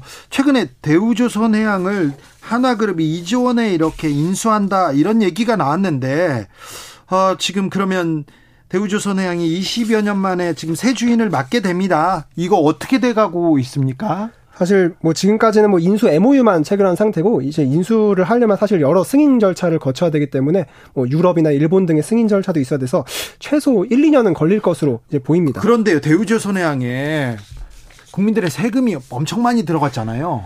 지금까지 약 11조 원 들어간 것으로 추산되고 있습니다. 11조 원 들어가 가지고 그 살려놓은 회사를 2조 원에 이렇게 넘긴다고요? 이거 좀 국민 들은 납득하지 못하는 분들 많습니다. 그래서 헐값 매각이라는 얘기도 많이 나오는데 사실 대우조선해양이 그동안 뭐 대우 이제 조선업 불황기 때문에 회사 크기가 좀 작아진 건 사실인데 앞으로 또 수주 호황이 한 10년 동안 계속될 거라고 보이지 않습니까? 그럼 그때 또 회사의 몸집을 불려서 팔 수 있는데 사실상 제가 취재해본 산업은행은 이제 대우조선의 상황, 노동 환경 이런 거엔 관심 없고 빨리 매각하고 싶어 하는 데만 안달인 모양새였습니다. 그래서 그런 이유가 아니었나 생각됩니다. 네.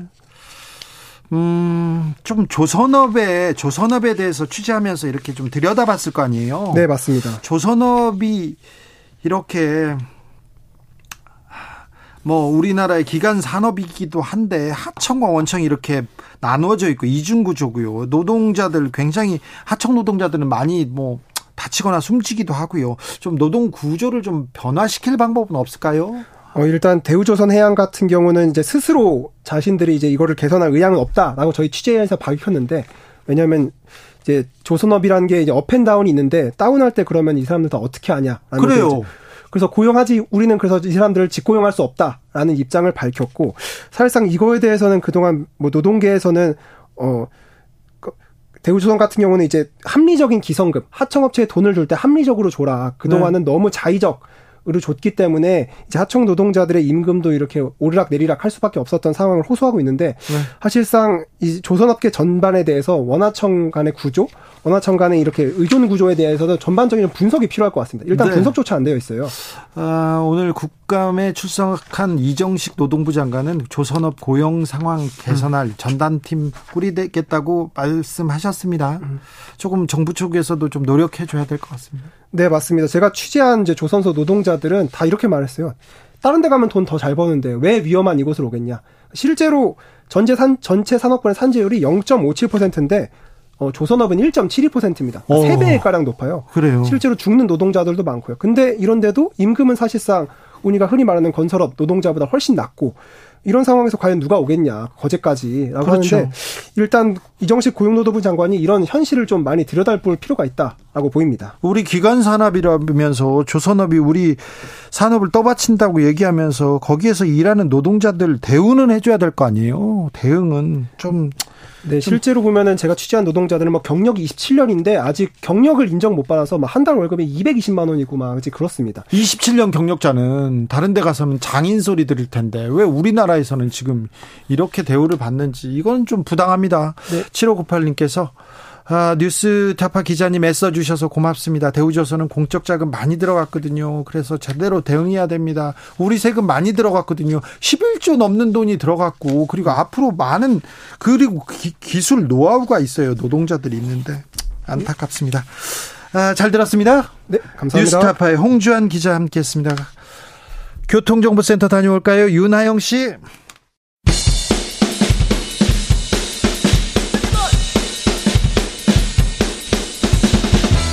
틱탁 틱탁 틱탁. 현란한 입담의 환상 드리블. 오늘 이 뉴스를 주목하라 이슈. 티키타카 머리끝부터 발끝까지 핫이슈 더 뜨겁게 이야기 나눠봅니다. 청코너 최진봉 성공회대 교수. 안녕하십니까. 최진봉입니다. 홍코너 김병민 국민의힘 비대위원 어서 예, 오세요. 반갑습니다. 네 북한의 미사일 도발 계속 이어집니다. 아, 이거 좀잘 대응해야 되는데 잘 대응하고 있는지 모르는데 오늘 오발 사고라고 해야 되나요? 낙탄 사고 났습니다. 자, 장교 출신 최지봉 교수님. 아, 심각한 문제죠. 심각합니까? 큰일 날 뻔했어요. 이게 만약에 진짜 아니 근데 인명피해가 없어 서 다행인데. 다행이다. 그거는. 이게 만약에 민가로 떨어지거나 옆에 있는 지역으로 떨어졌다고 생각을 해보세요. 어우, 아찔합니다. 그리고 어제 사건 터지고 나서 막 SNS에 엄청나게 글이 올라왔거든요. 어제 밤에요. 근데 언론의 보도도 안 되죠. 이게 뭔지 알려주질 않아. 그- 그러니까 주민들 얼마나 불안했겠어요. 이게 네. 뭔 일이지 대체 미사일이 뭔가 날아가다 떨어진 것 같은데 이게 북한에서 온 거야. 우리나라 거야. 막 이런 불안감이 커질 수밖에 없어요. 네. 그럼 빨리 알려줘야 돼요. 이거는 강릉에 재난 있는. 분들은 어유 전쟁 난 줄 알았어. 그러니까요. 어제 11시 상황인데 오늘 언론 최초 보도는 7시였거든요. 그러니까 이게 엠바고가 있었다는 얘기까지 있는데 이러면 안 돼요. 이건 빨리 알려줘야 돼요. 무슨 일이 발생. 그래야 편안하게 잠을 잘 거 아니에요. 이게 예를 들면 이게 뭐 미사일 우리나라 발사했는데 잘못 떨어져서 어그 군부대 안에 떨어졌고 인명피해 인명피해 없고 지금 수습 중이다. 이러면 잘 텐데 그런 얘기도 아무것도 안 해주니까 이게 불안할 수밖에 없잖아요. 또 어떤 일이 또 터질 수도 있다고 생각도 들 거고. 예. 네, 그래서 권성동 원내대표, 전 원내대표 지역구가 강릉 아닙니까? 네. 아, 관련된 상황에서 보다 신속하고 기민하게 대응하고 또 알릴 수 있는 내용들에 대해서 주민께 알려야 되는데 그러지 못했다라고 해서 아, 여당의 의원임에도 불구하고 강하게 질타하지 않았습니까? 네. 아, 여기에 대해서 앞으로도 이제 비슷한 상황이 재발되지 않도록 뭐 철 저하게 관심을 갖고 지켜봐야 되고요. 이런 일들보다 더 중요한 것은 어쨌거나 북한에 계속되고 있는 도발이 있기 때문에 여기에 대한 대응들이 있게 되는 건데 아, 미 핵항모가 본국으로 돌아가는 길에 이제 이런 상황들에 대해서 한미 간 의견을 교환하고 뱃머리를 돌리지 않았습니까? 앞으로 7차 핵실험이 이제 곧 어, 감행되지 않겠는가 여러 가지 네. 예측들이 나오고 있는 상황이 있기 때문에 이런 안보 태세에 있어서 앞으로 해야 되는 여러 일들에 여야가 좀 힘을 합쳐야 될 때라는 말씀도 함께 드립니다. 사고가 실수가 조금 잦아요. 아, 네. 이번 근데 안, 안보에 관한 사고는 첫 번째 있었던 사고가 그랬어요? 네. 네. 네, 어쨌든 네. 그리고 이제 어쨌든 미사일 방어 체계가 제대로 작동하고 아- 작동하지 않고 있는 부분인데 한 부분 단면을 보여준 거잖아요. 이건 제가 볼 때 미사일 체계를 다시 한번 점검해야 된다. 이런 일이 또 또다시 일어나면 안 되고 네. 만약 이게 이제 실전이 아니었으니까 그렇지. 우리가 이제 대응 어 성격으로 미사일을 발사한 거지만 네. 정말 미사일이 미국 뭐 북한에 날라왔다고 하면 요격을 시켜야 되는 거잖아요. 예. 그런 부분에서 군 당국이나 우리 안보 당국 이 제대로 점검을 다시 할 필요가 있다는 생각이 듭니다. 김희영님께서 국군 통수권자 수면에 방해돼서 보고 늦게 한 건 아니겠죠? 물어봅니다. 아이, 그, 즉각적인 상황에서 아마 보고들이 다 있었을 텐데 네. 아마 이 내용에 대한 혼란들을 가중해서 고민들이 있었던 것 같고요. 예. 뭐 분명하게 지금 현재 상황에서도 문제를 제기하고 있는 만큼 네. 같은 실수가 재발되지는 않을 거라 봅니다. 알겠습니다. 자, 국감이 열렸습니다. 근데 국감이 열리자마자 저 서해 공무원 피살 사건 관련해서 문재인 전, 전 대통령에게 감사원에서 서면 조사한다 이 얘기 했더니 다 이 얘기만 하고 있어요. 오늘은 뉴스가 좀 들어가는 것 같은데요. 그래요? 어제부터 이제 새롭게 나오는 뉴스가 이스타 항공 관련되는 이 부정 채용 등에 이게 뭐 부기장이 실제로 관제탑이랑 제대로 송신도 할 줄 모르는 상태에서 부정 채용된 거 이런 뉴스들이 꽤 많이 회자되고 아니 그건 대통령 문제고 여기는 지금 사기업 문제고요. 지금 이스타 먼저 치고 나왔어 지금. 아, 예. 자 교수님, 예, 예. 에, 자 감사원이 지금 또 그러니까 감사원이 왜난 이해를 못 하겠어요. 그래가지고 갑자기 오늘 아침에 또 취소했더라고요. 아 그래요? 네, 실익이 없어요. 취소하겠다 네, 그래요. 서- 네, 아니, 실익이 조사 없을 줄. 몰랐냐고요. 다 알잖아요. 아니 실익이 없다는 건 누구나 알 수 있는 얘기예요. 그걸 왜 저는 그래서 보여주기식이다. 문재인 대통령에 대한 망신 죽이고 뭔가 문재인 정부가 문제 있는 것처럼 보여주기 위한 정치적 행보가 아니면 어떻게 감사원 이런 행동을 할 수 있을까 안타깝다 이런 생각이 들어요. 김병민 박범계 의원이 이제 시위하고 있었던 그 앞에 유족이 가서 피켓에 대해서 항의를 했던 모습들이 오늘 영상에 좀 잡혔더라고요. 이게 이제 유족이 없는 일이고 피해자가 없는 일이라면 그런 방식의 주장들이 설득력 있게 들릴지도 모르겠습니다. 근데 중요한 건 서해 차가운 앞바다에서 그 바닷가에서 대한민국 국민이 처참하게 죽임을 당했던 일이고요. 그 당시 유족에게 문재인 대- 전 대통령이 편지를 보내서 사건의 진실 규명하는데 내가 직접 앞장서겠다 이렇게 얘기를 한 바 있지 않습니까? 예. 근데 그 진실이 규명되지 않았고 아주 간단한 사실관계를 이제 확인하면 되는 일들이 남아 있는데 그 일에 대해서 감사 협조들이 되지 않았기 때문에 감사를 마무리 짓기 전에 문재인 전 대통령이 물어보는 거죠.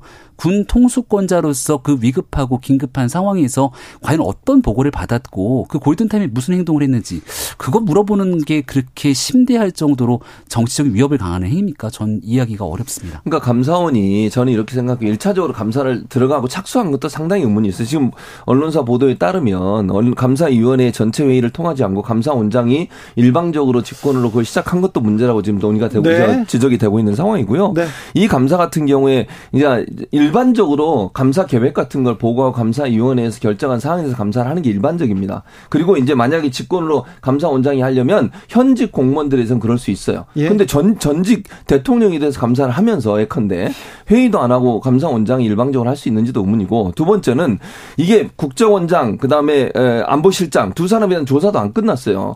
근데 그걸 갑자기 대통령한테 질문을 한다. 그게 무슨 의미인지도 잘 모르겠어요. 국정원장 안보실장 감사에 대해서 감사 협조 안 한 것 아니겠습니까? 문재인 전 대통령도 감사 협조를 안 하겠다고 얘기를 했기 때문에 더 이상 강제적으로 진행할 수 있는 방법은 없는 것이죠. 하지만 사실관계에 대해서 감사를 마무리 짓기 전에 물을 거는 물어야 됐기 때문에 거기에 대한 아, 객관적인 사실 진실 규명을 요청했다 이렇게 볼 수 있는 것이고요. 윤석열 정부 들어서 감사원이 네. 너무 조금 편향됐다, 너무 나선다, 그리고 전 정권에 대해서 전위대 역할을 한다, 뭐 이런 얘기는 어떻게 생각하세요? 그런 주장들이 있긴 한데 윤석열 정부 출범한 지 한 4개월 조금 남짓 지나지 않았습니까? 그러니까 현 정부의 잘못된 문제들도 묻고 따지면서 형평성을 가져야 되는데 왜 전 정부만 어, 감사원이 나서느냐라는 얘기들이 있는데요. 아니 과거의 일을 뭐 감사하는 거기 때문에 전 그렇죠. 그런 그런데 그러니까 예를 들어서 지금 시점이 정권 출범하고 한 1년 정도 지났다면 역 정권 출범 후 한 1년 정도가 지나서 여러 문제들이 있는데 여기에 대한 감사는 하나도 하지 않고 전 정부 혹은 전전 정권에서 감사가 세 번, 네 번까지 있었던 것까지 또 감사가 들어가게 된다면 정치적인 감사가 아니냐 주장될 수도 있겠는데 그게 지난 문재인 정부 때 한 세 번 정도 감사가 있었던 4대강 감사를 다시 또 감사했던 일들이 최근에 회자가 되더라고요. 그러니까 이런 거예요. 일반적으로 보면 감사원에서 감사를 하고 그 내용 가지고 검찰에 어 이제 수사 의뢰를 하거나 이래 가지고 검찰 수사를 하는 거잖아요. 지금 보면 두 군데서 다 하고 있어요. 검찰도 하고 있잖아요. 검찰 수사를 하고 있는 상황이에요. 같은 사안에 대해서 감사원까지 나서 가지고 감사를 하겠다고 해서 또 감사를 하고 있습니다. 이 두 가지가 두군 한꺼번에 일어나는 경우도 극히 이례적인 일이에요. 그러니까 예를 들면 감사원에서 먼저 조사를 하고 그 조사 내용에서 강제 수사권이 없으니까 부족한 부분을 가- 검찰에 해달라고 수사 의뢰할 수는 있지만 네. 그리고 지금 하고 있는데 감사원이 나서가지고 뜬금없이 대통령한테 갑자기 질의서를 던지는 것 자체가 저는 의문이라는 생각이 들고 사실은 검찰에서 두 번이나 영장 받아가지고 대통령 기록관실도 다 압수수색했어요. 대통령이 무슨 말인지 거기 다 나와 있을 거예요. 좀 쉬었다 가겠습니다. 최지봉 교수는 48초 안에 이슈를 한 30개는 얘기할 수 있을 것 같아요. 너무 이렇게 랩을 뭐, 좀 속사포 랩을 해가지고. 그런데, 감사원 사무총장이 예. 대통령실 수석한테 이렇게 보고하고 이거는 좀 부적절하죠. 보호 필름 안 붙였다면서요. 네. 부적절하네요. 어, 이 최근에 이제 핫한 논란의 중심에 있는 사람이 사무총장 아닙니까? 예. 오늘 국무회의에 아마 참석했던 것 같고 국무회의 참석하면서 어, 지금 오늘 아침자로 나왔던 논란 중에 하나가 감사원의 제대로 된 절차를 밟지 않고서는 감사한 것 아니냐 이런 언론의 보도가 있었던 것 같습니다. 그러니까 거기에 관한 물은 답변을 아마 주고받는 과정이었다고 해명하는 것 같은데요.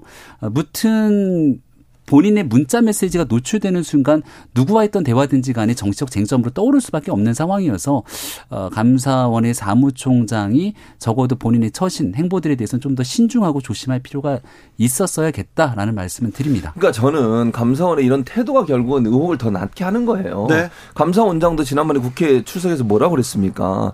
뭐 대통령의 국정을 지원하는 역할을 하겠다. 예. 그 말도 안 되는 소리거든요. 그러니까 네. 김도우 위원장이 국민의힘 의원인데도 에서도 불구하고 부적절하다고 놀랬잖아요. 했죠. 어떻게 그런 말을 할 수 있냐. 최재희 대통- 감사원장. 네. 대통령도 그랬잖아요. 예. 아, 대통령도 그런 얘기를 했어요. 독립적인 헌법기관으로서 대통령실과 관계없이 업무를 수행한다. 그렇게 얘기했는데 지금 이렇게 보고하는 형태가 보여지고 문자로 보여지는데 이게 말이 됩니까?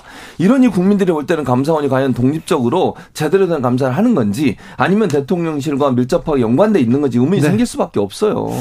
헌법상 독립기관 아닙니까? 그런데 맞습니다. 감사원과 대통령실을 사적 소통 이거는 신중 문제가 아니라 좀 부적절해 보입니다. 그 근데 이제 문자 메시지에 대한 대화 내용이 보고라기보다는 대화의 과정이라고 좀 볼 수 있는 측면들이 있고 발언들이 그 그거 사- 보거나 대화나 대화나 보거나 아니, 궁금한 걸 묻고 거기에 대한 질의 답변들이 있었던 아, 상황 그래도 궁금해도 그렇게 물어보 그 오얏 나무 밑에서 이제 예, 갓근을 못 쳐매지 말라고 했던 상황처럼 지금 네. 이제 야권으로부터 그 공세, 총공세가 펼쳐지고 있는 과정이기 때문에 신중하지 못했던 처사에 대해서는 네. 고민, 예, 또 고민이 필요한 시점이라고 말씀드립니다. 신중 고민 사적 대화인가요 이것도? 아, 다음 주제.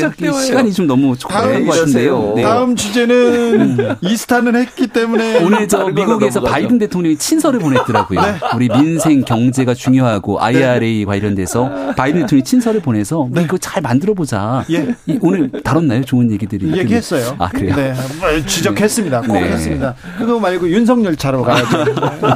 윤석열차는 달려야죠. 아, 예, 윤석열차가 우리 대통령 선거 때 왜 기차 빌려서 갔고 네. 그때 저도 같이 탑승을 하고 있었는데요. 그렇죠. 다리 쭉. 딱 올린 거 있죠. 제 옆자리에 앉아 않았어요. 그러니까 네, 얘기했어야지. 구독발, 구독발. 네. 그 무튼 이 윤석 열차라고 어, 보이는 만화 이 카툰 때문에 이제 또 한바탕 난리가 난 모습인데요. 고등학생이 네. 세상 돌아가는데 관심이 많네요. 그림 잘 그리던데요. 네. 근데 그런 그림 그려서 유튜브에 올리건 어, 인터넷 커뮤니티에 게재하건 또 이보다 더한 그림들도 사실은 많이 있기 때문에 그렇죠. 그거 갖고 문제 삼는 사람이 아무도 없습니다. 예. 예를 들어서 인터넷에 들어가 갖고 있는 커뮤니티에 이재명 대표랑 영화 아수라에 있는 내용들이 비슷하다 해서 이 내용을 막 만들어서 올린다고 누가 그걸 법적으로 문제를 삼겠습니까? 표현의 자유겠죠. 네.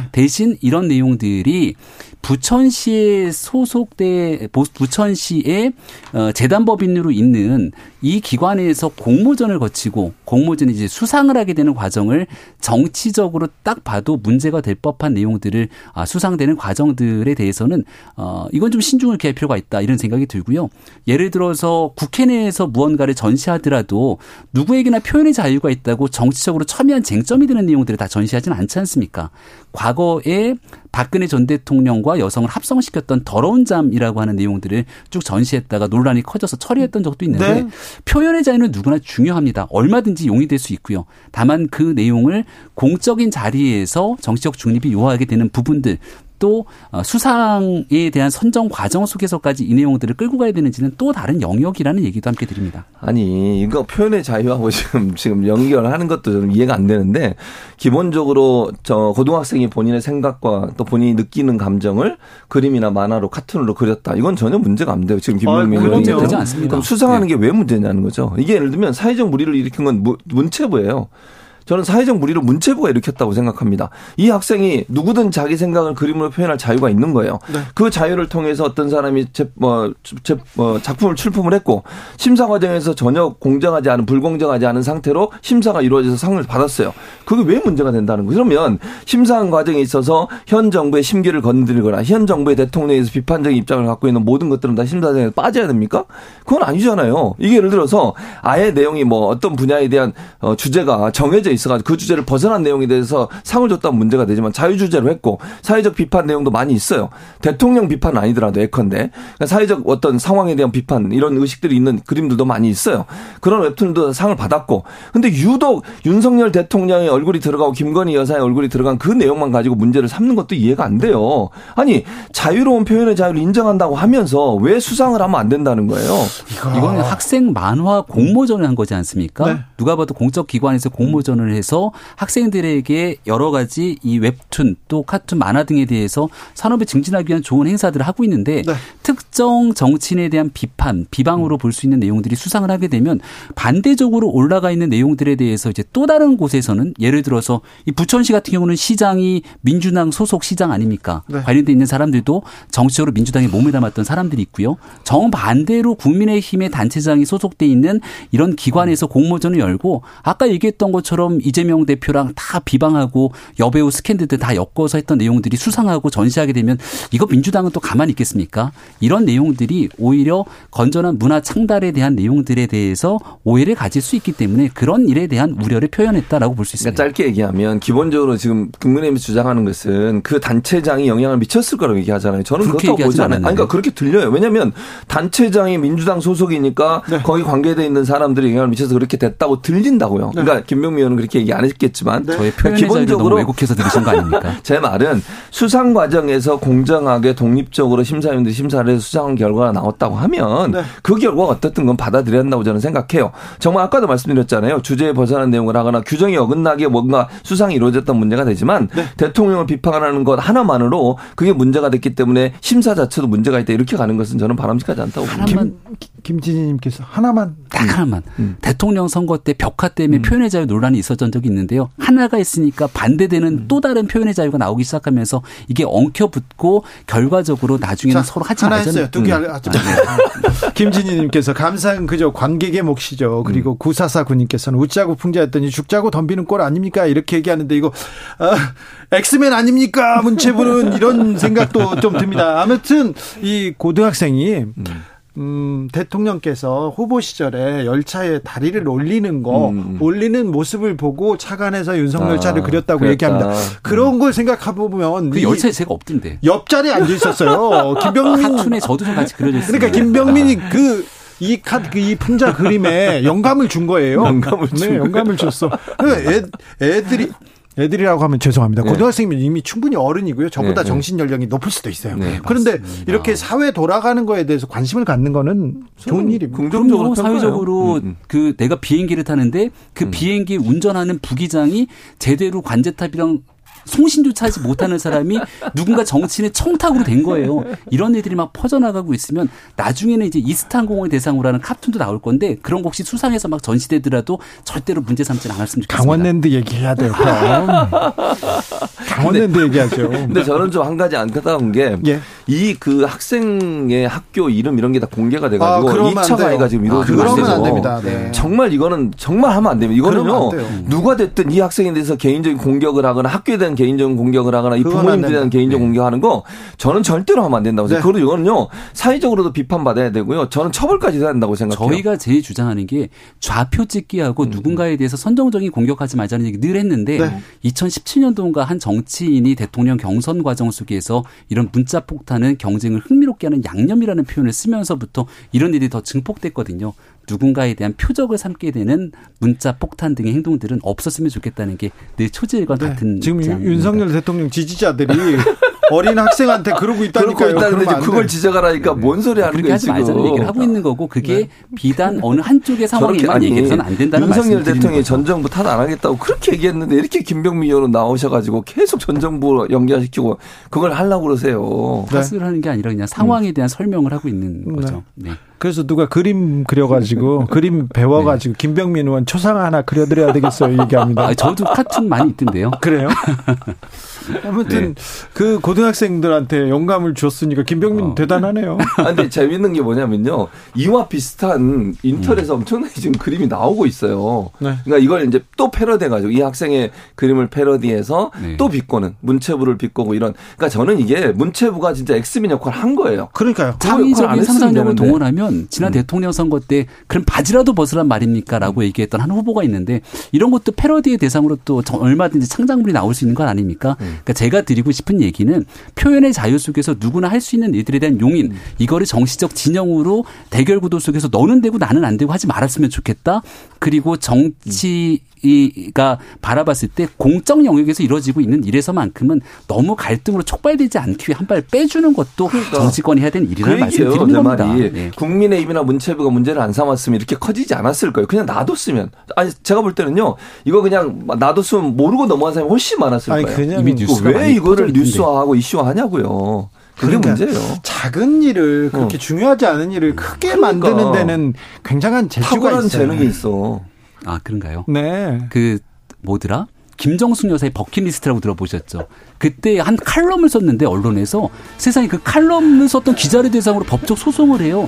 얼마나 억울했든지 나중에 책을 냈더라고요. 김병민은 얼른 가세요 이제. 김병민은 예, 작은 일을 크게 만들지. 너무 고생했어요. 밉상이야. 아니 고생했네요. 고생하시네요. 자 김병민 최진모 오늘 네. 감사 감사합니다. 고생하셨어요. 고- 고맙습니다. 저는 내일 오후 5시 5분에 돌아오겠습니다. 지금까지 주진우였습니다.